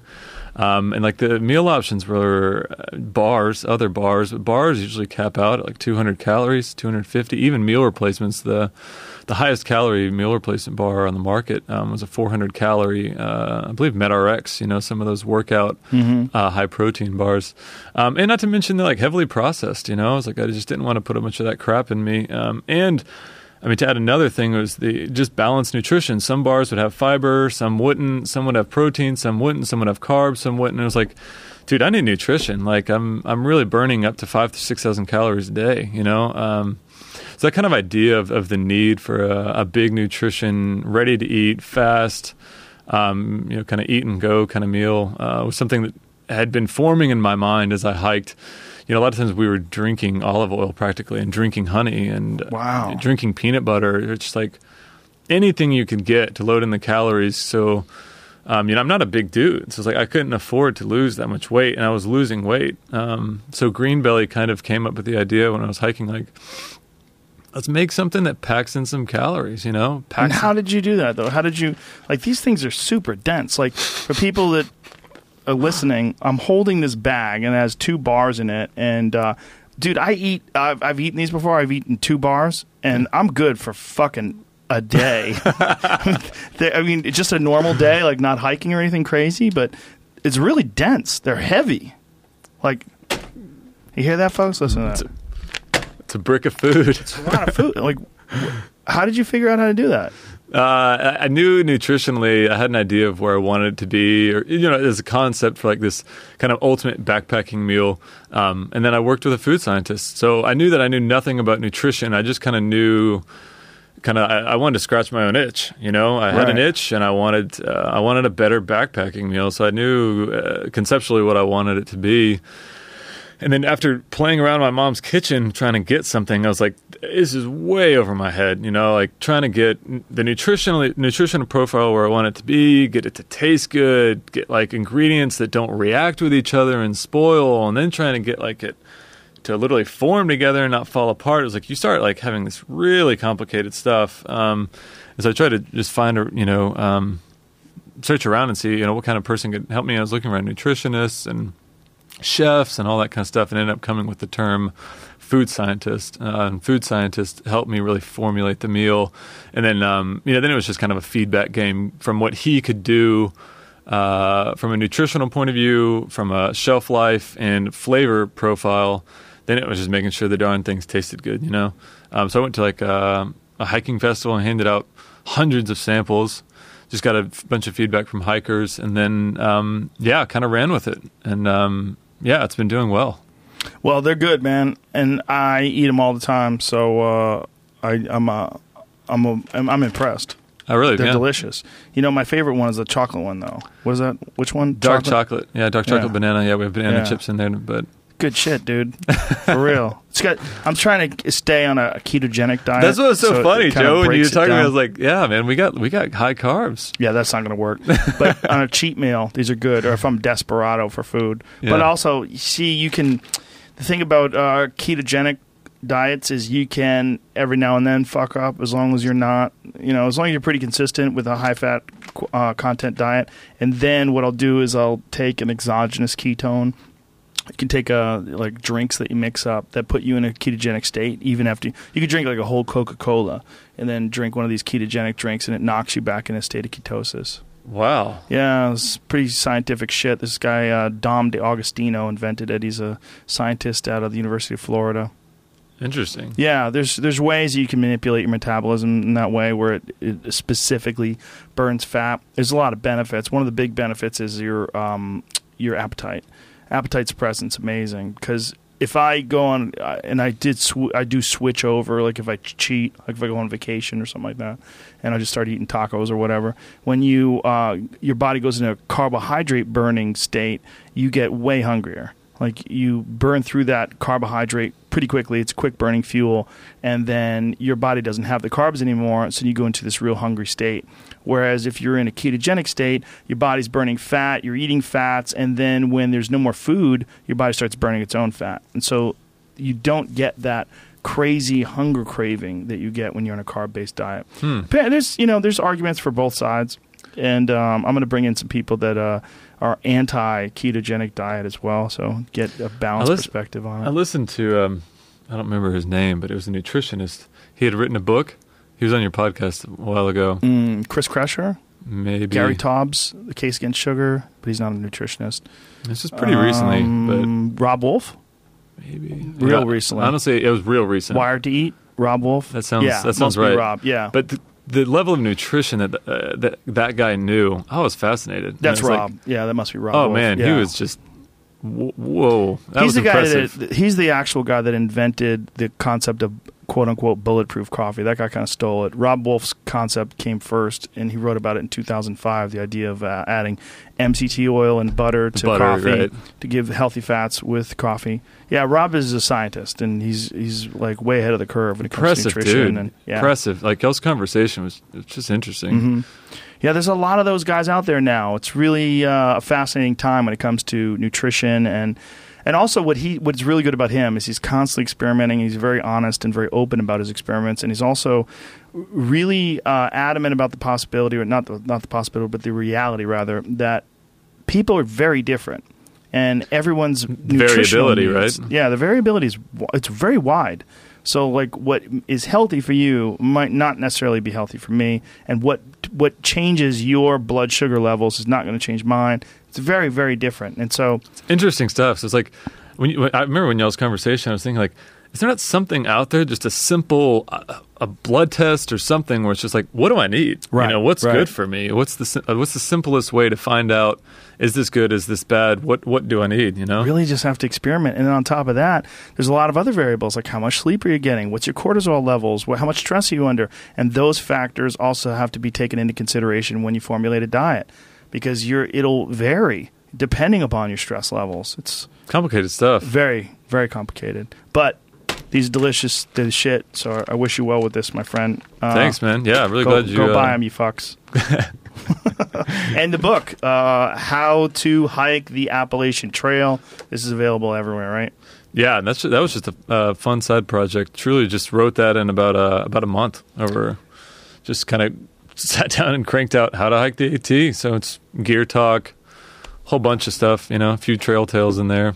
Listen, was- I really enjoyed talking to you, man. Uh, you've lived a fascinating life, and you continue to do so. So good luck to you, and thanks again. Thanks, Joe. Good talk. Christopher Cage, ladies and gentlemen. No relationship to Nicholas. See you soon, folks. Bye. Thank you, everybody, for tuning into the podcast. Thank you to Caveman Coffee. Go to cavemancoffeeco.com. Use the code word Rogan, and you will save 10% off any of their awesome stuff. Thank you to Squarespace. Go to squarespace.com forward slash Joe for a free trial and 10% off your first purchase. That's squarespace.com forward slash Joe. And thank you to Onnit. Go to O N N I T. Use the code word Rogan and save 10% off any and all supplements. All right. We did it, folks. We got through another show. All right, all right, all right. Um, tomorrow, tomorrow we got a, a double header. Oh shit! Yes, tomorrow we'll start off with uh, Sam Harris and his friend Dan Harris, no relation, and then Greg Fitzsimmons will be here uh, tomorrow afternoon. So that's tomorrow. So until then, much love. See you soon. Bye.